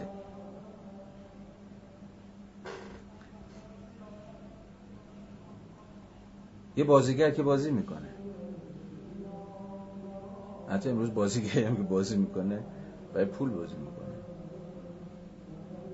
ولی میگه توی دست کم میگه توی چیز باستان در یونان باستان چنین چیزی نبود. اینا فعالیت های در خود در خود کلمه خوبی نیست. اینا فعالیت های فی نفسه بودن. به معنایی که واجد قایت فی نفسه خودشون بودن و به این معنا چون وابسته به چیزی نبودن از بیرون از خودشون نیرو انرژی انگیزه نمی گرفتن مثلا یک امین پول یا ثروت یا شهرت یا هر چیزی شبیه این مولدشون و مشوقشون نبود. به این معنا به معنایی که مستقلا روی پای خودشون ایستادن فقط به خودشون متکیان قایت خودشون رو خودشون دارن. به این معنا برترین و بزرگترین فعالیت بشری محسوب می‌شد.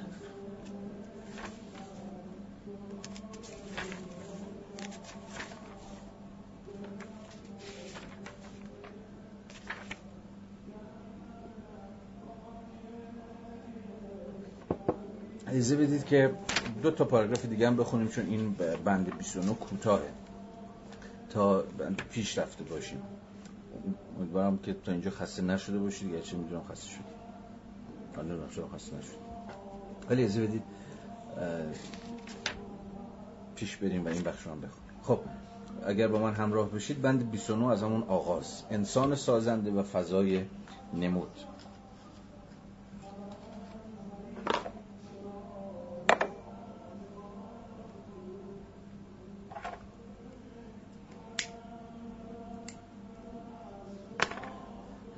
اساس ارزیابی باستانی سیاست این باور است که انسان به ما و انسان هر فردی در خاص بودگی بی همتایش در سخن و عمل نمود می‌یابد. خب این جنبندی همه بحثی که تا اینجا می‌دونستیم و به خود آری می‌گوید. Confirms himself. خودش تایید می‌کنه. خودشو به خودش آری میگه. خودشو نمودار می‌کنه. هر چی و این فعالیت ها با وجود بی سمری این خیلی نکته این بی سمریه همون چون قایتشون فی نفس است پس بی سمرن اما ما امروز بی سمری رو به مسابه یه چیز همین بیهوده بیهوده مثلا چیز بی ارزشی که باید مثلا دست رد بهش زد و انداختش بیرون و گفتش که چیز بتالت برای چیه اصلا هدف چیه انگیزه چیه چرا این کارو می‌کنی؟ یه این تصور از در واقع محصول عصر مدرنه. ولی دست کم در به قول خودشی که در ارزیابی باستان سیاست با همین بیسمریش تعریف میشه چون نفس با هم بودن با, با هم عمل کردن و این فعالیت ها با وجود بیسمری مادیشان کیفیتی پایدار از آن خود دارند زیرا یادمان خاص خودشان را پدید می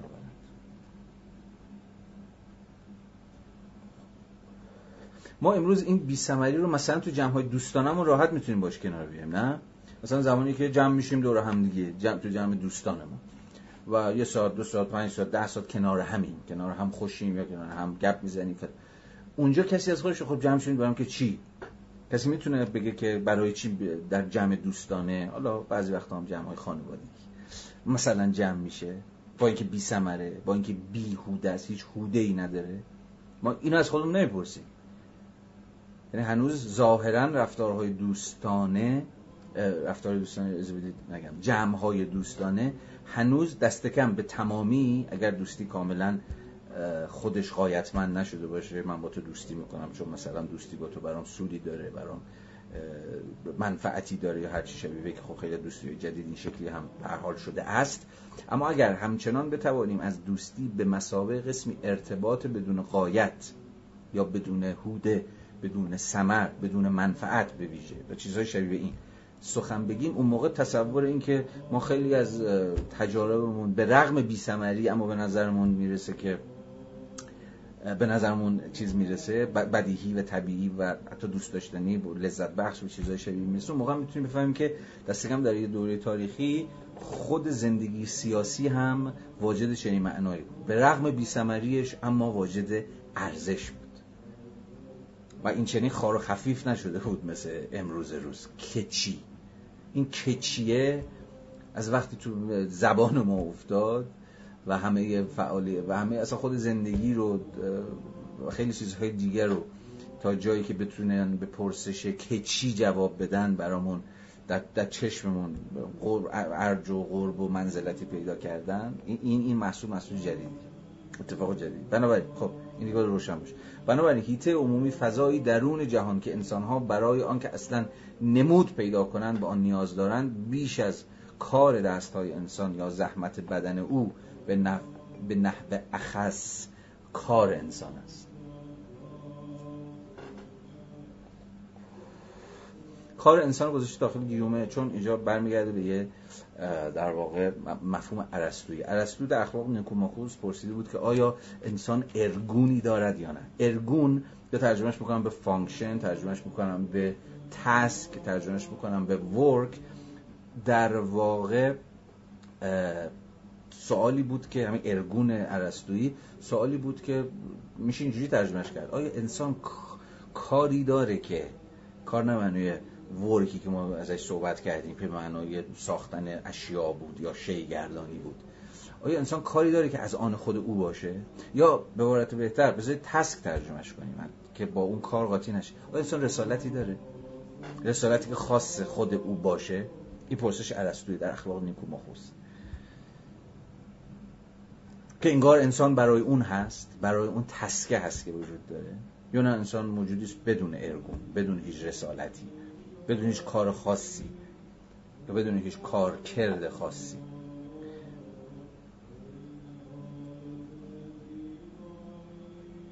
اینو پس توجه داشته باشید. حالا یه بار دیگه جمله رو بخونیم. بنابراین هیته عمومی فضای درون جهان که انسانها برای آنکه اصلا نمود پیدا کنند به آن نیاز دارند بیش از کار دستهای انسان همون ورک.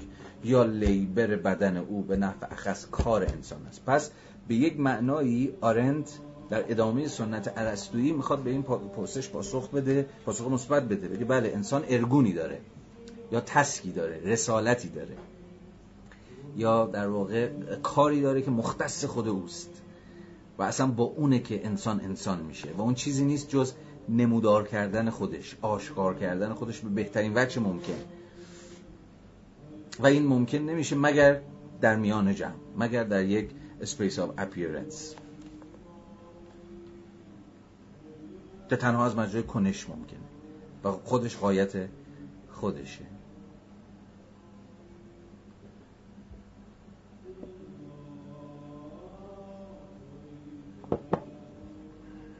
این باور که بزرگترین چیزی که انسان می‌تواند به دست آورد نمود و فعلیت یافتن خود اوست به هیچ روی باوری بدیهی نیست. در برابر آن باور انسان سازنده قرار دارد. یعنی امروز روز به ویژه همین عصر مدرن یا سرمایه داری متأخری که ما داریم درش زندگی می‌کنیم همه اینها حکم دریوری رو داره. فعلیت یافتن خود او فعلیت یافتن خود انسان در واقع تا جاییه که این خود انسان بتونه در خدمت قایتی خودش رو فعلیت ببخشه. مثلا در مقام یک کارآفرین خیلی موفق در مقام یک ارزم با اصلا انسان های موفق دیگه. انسان های موفقی که حالا می‌تونن مثلا ارزش تولید کنن می‌تونن ثروت تولید کنن می‌تونن چه یه نهاد بسازن یه استارتاپ بسازن یه هر چیزی شبیه این. یعنی انسان های یعنی اصلا خود را فعلیت بخشیدن همواره در نسبت با یک ورکی رو پیش بردنه. چیزی ساختنه. حالا این چیزی ساختن می‌خواد یه شرکت باشه یه کارخونه باشه یه شی باشه یه کالا باشه یه اختراع باشه یا هر چیزی شبیه این. برای فعلیت یا یه فی نفسه دیگه چیزی نیست که چنان که گفتم ما بتونیم تصورش بکنیم. حالا ببینید چی میگه. در برابر آن باور homo faber یا انسان سازنده قرار دارد مبنی بر اینکه محصولات انسان ممکن است بیشتر و نه فقط پایدارتر از خود او باشند. یعنی اون چیزی که تو می‌سازی مثلا استیو جابزه که مثلا حالا همین فیگورهای حاکم دیگه فیگورهای هژمونیک عصر ما که هم هم دنبال زندگی نامشونن و فلان اینا. حالا کلی آدم دیگه که می‌تونید مثال بزنید در حوزه مختلف بخواد ورزشکار باشه هنرمند باشه کارآفرین باشه یا هر چیز دیگه این اینا اینا انسان های اینا های اصلمان دیگه که محصولاتشون یعنی کار دستهاشون آن چیزی که از مجرای ورک خودشون. می‌سازن که بیشتر از اونها عمر می‌کنه و به این معنی بزرگتر از خود اونها مثلا اپل بزرگتر از استیو جابزه. و استیو جابز اگر هست به خاطر اپل هست. و اپل که به عنوان یک کالای یا یک شیء ارزش آفرین یا مفید یا چه می‌دونم هر چیزی دیگه شبیه به این معرف سازندشه. در برابر آن باور انسان سازنده قرار دارد مبنی بر اینکه محصولات انسان ممکن است بیشتر و نه فقط پایدارتر از خود او باشند و نیز باور راسخ حیوان زحمتکش دایره بر آنکه زندگی خیر است. همون حیات همون بقا. زندگی اینجا معنای چیز دیگه همون صرف بقا. و دقیقا چیزی که امروز هم هست دیگه. بقا به هر قیمتی. و هم و زندگی هایی که تغییر پیدا کردن به اینکه هر جور هست باقی بمونن. حالا حتی توهی حتی فقیر. گرچه هیچ وقت نبدونه تنش. چون جنبش چون در این حال باید اون سوی قضیه هم دید. سوی انسان که بلند میشن و میگن این زندگی نیست. این زندگی حیوانی که فقط همین زنده موندنه و صرف زندگیه یا حیات مجر مر لایفه حیات صرفه این این اسمش زندگی نیست زندگی چیزی بیشتر از اینه ولی به هر حال خود این بقا امروز تا جایی که به حیوان زحمتکش مربوط میشه خیر اعلاست بنابراین اگر بخوایم دقیق سخن بگوییم باورهای اخیر هر دو غیر سیاسی هند. یعنی چه انسان چه انسان سازنده چه حیوان زحمتکش در واقع غیر سیاسی هند. و می‌خواهند عمل و سخن را تحت این عنوان که چیزی جز بطالت فضولی و بیهودگی نیستن نکوهش کنند. عمل و سخن بازم بحث کردیم نکوهش عمل و سخن یا اصلا همون خود اکشن به واسطه بیسمریش اینکه بطالتن بیهودگی هن فضولی هن خب فضولی تو سیاست مثلا چرا میگم امروز هم هست دیگه. بشین زندگی تو بکن دیگه. این بوی قرمه سبزی از کجا داری میاد؟ چرا؟ چون ظاهرا انسان زحمتکش یا انسان سازنده جفتشون و زندگی هاشون در واقع وقف یا تولید تولید یک محصول یا کالا یا هر چی یا وقف تداوم بقاه بنابراین هر کاری که ازشون سر می‌زنه هر رفتاری که ازشون سر می‌زنه در راستای قایات در راستای قایت مشخصی که خب توجیه می‌دونن که مثلا انسان معقولیه یا این آدم موفقیه یا آدم مثلا مفیدیه. ما همدیگر رو همینجوری داوری می‌کنیم دیگه. بر وفق یا اون حیوان زحمتکش که خب داره واقعا زحمت می‌کشه. هر کاری که می‌کنه عرقی که میریزه فلانی که میریزه برای اینکه زندگیشو بتونه تداوم ببخشه. و یا انسان سازنده ای که هر کاری که داره می‌کنه به هر حال چیزی داره تولید می‌کنه. یه خیلی مثلا ازش ساطع میشه یا هر چیزی شبیه این. اونور عمل و سخن دقیقا دلیل فی نفسگیشون یا بیقایت بودنشون میشن فضولی میشن بتالت میشن بیهودگی میشن حماقت. و خب یارو احمق بود که مثلا رفت فلان کار کرد یا این حرف رو زد یا غیره و غیره نکوهش کنم و معمولا درباره فعالیت های سیاسی بر حسب فایده آنها برای قایتی که برتر فرض شده اند. مفیدتر کردن و زیباتر ساختن جهان از منظر انسان سازنده و, و آسانتر کردن و طولانی کردن حیات از نظرگاه حیوان زحمتکش داوری می‌کنن یعنی خود فعالیت های سیاسی هم امروز بر حسب فایدهشون که آیا فایده دارن یا ندارن داوری میشن. مثلا از چشم انسان سازنده از این افق داوری میشن که آیا به مفیدتر کردن و زیباتر ساختن جهان منجر شدند یا نشدند یا ارزم به حضور شما داوری میشن از چشم انسان زحمتکش از اون حیثی که آیا این فعالیت یا اون فعالیت سیاسی خود حیات رو و اون زندگی رو می‌تواند طولانی تر بکند یا آسان تر بکند یا نه؟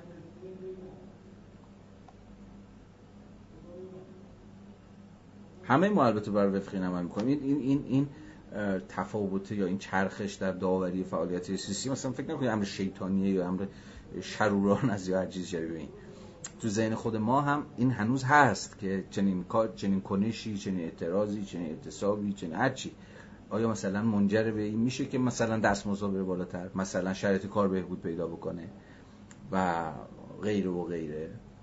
بخشی از فعالیت های سیاسی در عصر مدرنه که جز این هم نمی‌تواند امروز باشد.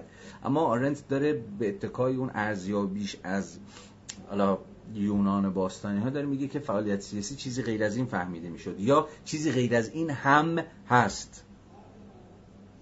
و نباید تقلیلش داد به فعالیت هایی که در راستای قایتی هستند یا نیستند. به این مفیدند یا مفید نیستند. با این حال این به آن معنا نیست که آنها مختارند به کلی از هیته عمومی صرف نظر کنند زیرا بدون فضایی برای نمود حیوان زحمتکش و حیوان سازنده رو داره میگه. میگه اونها هم نمی‌تونن به تمامی از هیته عمومی صرف نظر کنند زیرا بدون فضایی برای نمود و بدون اعتماد به عمل و سخن در مقام نحوی از با هم بودن نه واقعیت خیشتن خیش واقعیت هویت خود او و نه واقعیت جهان پیرامون. هیچ کدام نمی‌تواند به دور از هر شکی بر کرسی, بر کرسی اثبات بشه شم بشر در تشخیص واقعیت اختزام می‌کند که آدمیان دادگی منفعلانی محض وجودشان را به فعل درآورند. آن هم نه برای تغییر دادنش بلکه برای رسا و به وجود بیکم و کاست فراخواندن آنچه در غیر این صورت ناگزیر بودند منفعلانه دستخوش آن شوند. این فعلیت بخشی در آن فعالیت هایی جای دارد و روی می‌دهد که تنها در فعلیت محض وجود دارند این فرازم بخونم 316 پاراگراف اول. یگان مشخصه جهان که با آن واقعیتش را میسنجیم مشترک بودن آن میان همگان است. مشخصه جهان. مهمترین یا یگان مشخصه جهان که با آن واقعیتش را میسنجیم. یعنی متقاعد میشیم که این جهان واقعیه. مشترک بودن آن میان همگان است. و حس مشترک کامن سنس حس مشترک. مرتبه ای بس بلند در مراتب کیفیات سیاسی دارد. از آن رو که همان یگان حسی است که حواس پنجگانه کاملا فردی ما و داده های کاملا خاصی را که آنها در میابند با کل واقعیت وفق می‌دهد. جمله پر تراکمیه. به لطف حس مشترک است که دیگر ادراکات حسی منکشف کننده واقعیت شناخته می شوند و صرفا مواردی از تحریک اعصاب ما یا احساس مقاومت بدنمان به حساب نمی آیند بنابراین کاهش محسوس حس مشترک در هر اجتماعی و افزایش محسوس خرافه و سادلوهی که بیش نشانه های موثق بیگانگی از جهانند. خب این فراز یعنی چی؟ من می‌تونم اینجوری توضیحش بدم که این بابا داره میگه که ببینید یه حس مشترک وجود داره یه کامن سنس کامن سنس اصلا مبناییه برای خود اون حواس پنجگانه ما.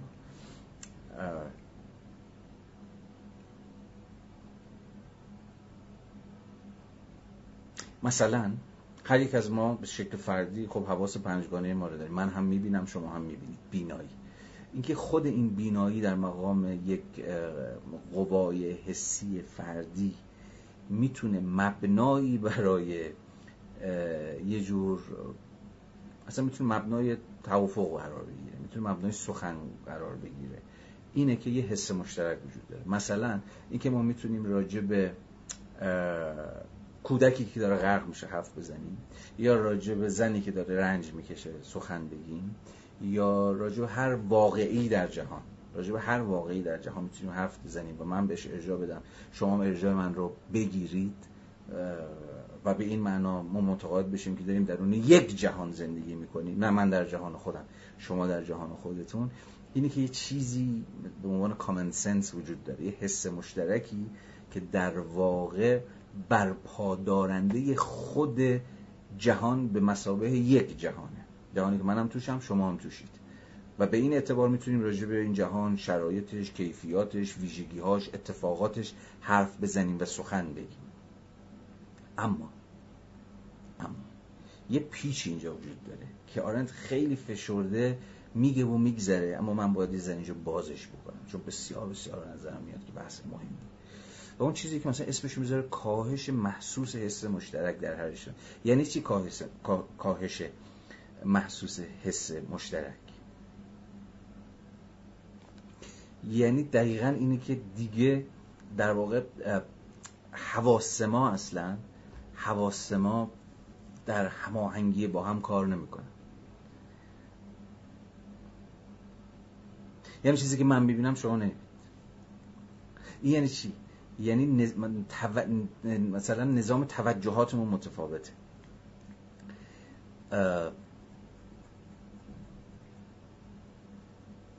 او چیزی که من میشنوم شما نمیشنوید. چون چیزایی که توجه من رو جلب می‌کنه توجه شما رو جلب می‌کنه. ما گوش های متفاوت خواهیم داشت موقع. چشم های متفاوت خواهیم داشت.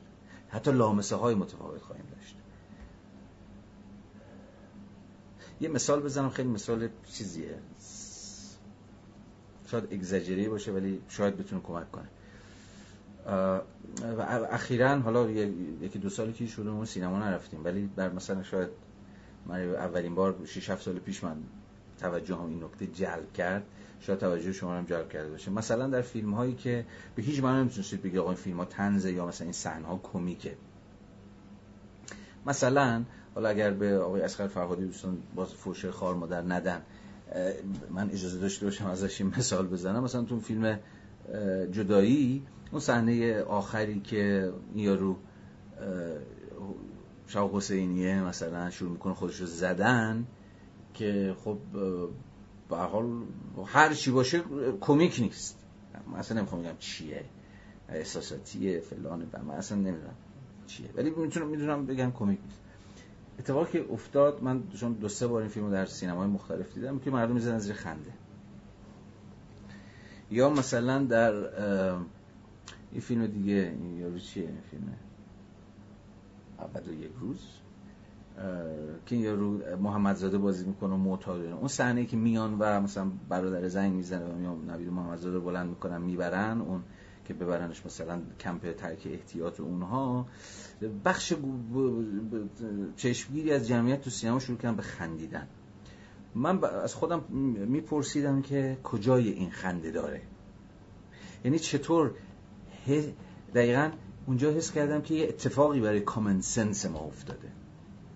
یعنی حس مشترکی وجود نداره. اون چیزی که منو متأثر می‌کنه و قاعدتا احتمالا باید ما رو متأثر بکنه یا حداقل که بی تفاوت باشه برای دیگری سبب خنده است. یا چیزی که باید ما رو منزجر بکنه حالا یا هر مثال دیگه ای برای اون یکی موجب, موجب دست انداختنه. همین گیله مرد رودسری ما. وقتی میگه نخندید یعنی چی داره میگه؟ داره میگه که ببین حس مشترکت کو. این موقعیت خندهدار نیست. نمیشه بهش خندید. حالا گریه هم نمی‌خواد بکنی ولی خندهدار نیست هرچی که این معنای به نظر من کاهش محسوس حس مشترک به معنایی که آرنت داره میگه. یعنی چشمای ما ظاهرا یه ابژه رو داره می‌بینه. منم پیرمرده رو گیل مرد رو می‌بینم تو هم گیل مرده رو می‌بینی. منم جدایی نادر از سیمین می‌بینم. تو هم همون رو داری می‌بینی. ولی یکی کنارش رد میشه یکی میخنده یکی فلان. یعنی کامن سنسه تضعیف شده. این نشون میده که دیگه چیز ساده به نام بینایی چیز ساده به نام شنوایی وجود نداره. چون که از آقای رانسیر این یا ژاک رانسیر این خونده باش. حالا خوندید نخوندید نمی‌دونم ولی به ما یاد داده حالا ما وارد جزئیات رانسیر فرصت نخواهم داشت بشوم. رانسیر به ما یاد داده چیزی وجود داره به نام رژیم های امر محسوس. امر محسوس یعنی چی؟ یعنی دقیقا چیزی که شما می‌تونید ببینید. و در و می‌تونید ببینید یا بشنوید یا هر چیزی یعنی قوای حسی شما اون رو دریافت می‌کنه ادراک می‌کنه. اصلا پرسپشن شما می‌تونه جذبش بکنه بگه او اونجاست. یا دیدم یا شنیدم یا هر چیزی. و راجبش حرف می‌زنید. میگه این امر رؤیت پذیر یا امر حس پذیر و امری که میشه حالا قوای حسی شما دریافتش بکنه و حالا راجبش سخنی بگید حرفی بزنید داوری بکنید. میگه این یک امر خونسا نیست که همگان بتونن حسش بکنن. رژیم های امر محسوس وجود داره. یعنی رژیم هایی که تابع نوع خاصی از قدرته که خب اونجا خیلی چیزا وسطه. رسانه ها باش وسط آپاراتوس حالا آلتوسری هم میشه دید مثلا. آپاراتوس های ایدولوژیک در کارند که دارن ترسیم می‌کنن امر محسوس رو. یعنی مثلا اون چیزی که شما می‌بینید. چیزی که توجه شما رو جلب می‌کنه. چیزی که توجه شما رو جلب نمی‌کنه.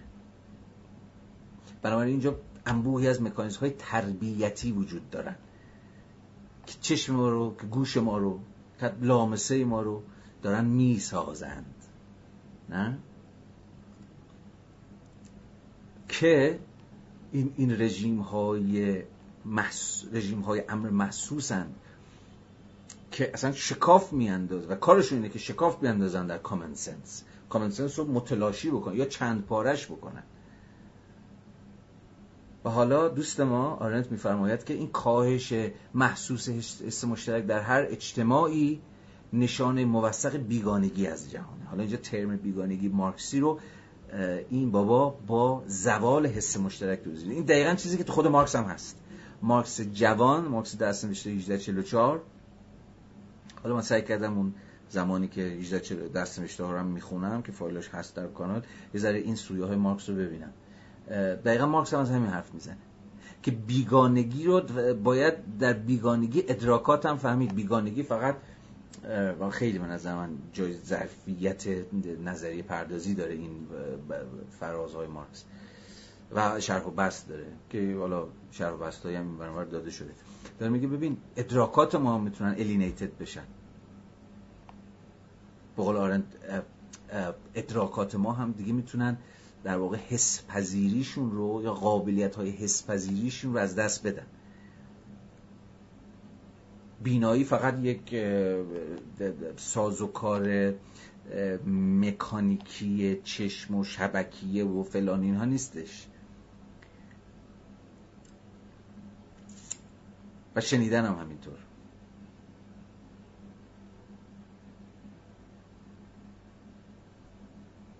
خب از من دیگه همینجا متوقف شم بیشتر از این بحث نکنم ولی بسیار بسیار بیشتر از این میشه بحث رو پیش برد و همین خط رو دنبال کرد. یه فراز دیگه بخونم و نخود نخود. 317 پاراگراف دو.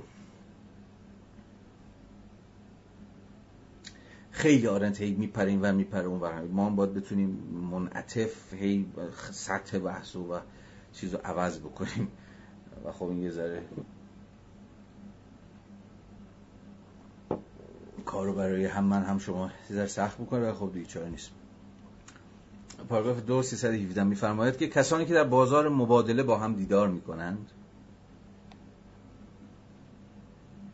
در درجه اول نه شخص بلکه تولید کننده محصولند و آنچه نشان می‌دهند هیچگاه خودشان حتی مهارت ها و خصوصیاتشان نیست. آنچنان که در تولید شفاف قرون وسطا شاهدیم. تولید شفاف هم جلسه قبل توضیح دادم دیگه. منظور تولید قرون وسطا. در قرون وسطا منظور تولید بود که جلوی چش شما انجام می‌شد. هنوزم رگه ازش باقی مونده. با هفته پیشم گفتم.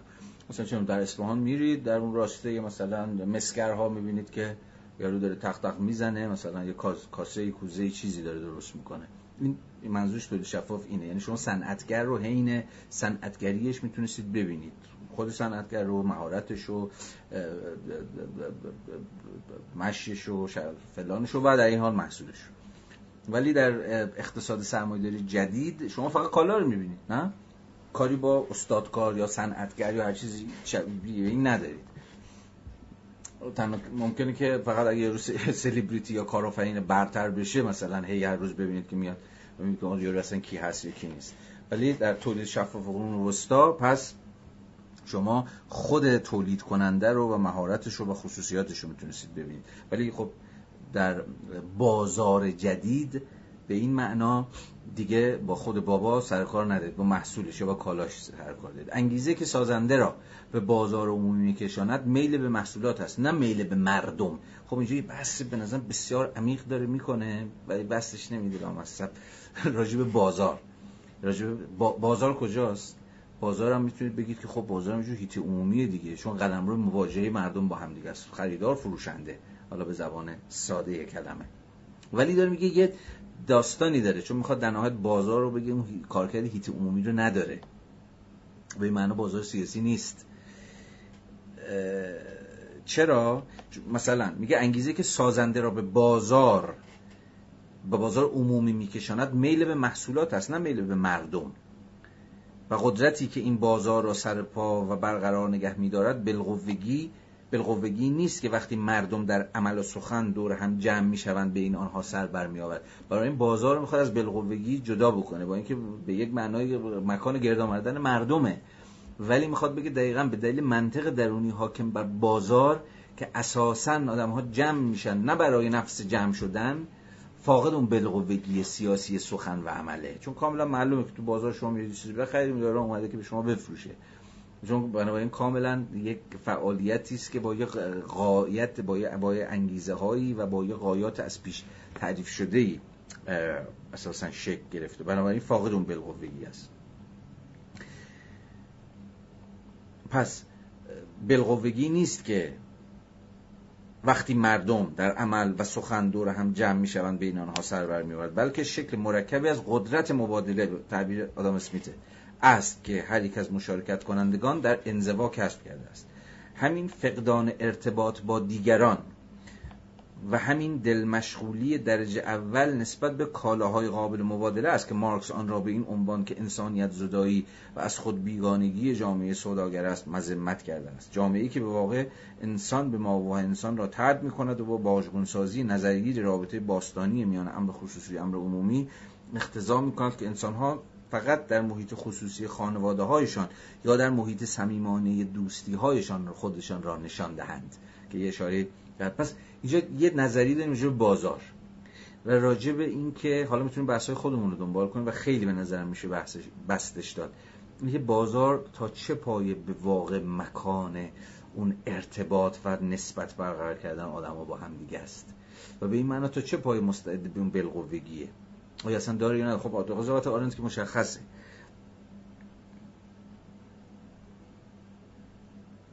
ولی در سرمایه داری متأخری که به شدت مبتنی بر یه جور نمی‌خوام حرف آرنت رو رد بکنم و بگم نه از با سیاسی بودن یا نبودن بازار کاری ندارم. می‌خوام بگم یه ذره قضیه پیچیده است و اصلا شکل متأخر بازار تو سرمایه داری متأخر که واسطه مثلا فرض کنید فرندهای مشتری مداری اهمیت روابط عمومی و اصلا شکل گرفتن مهارت ارتباط برقرار کردن با مشتری که او دیگه انقدر قصه و داستان پشتش هست که همتون بهتر از من می‌دید.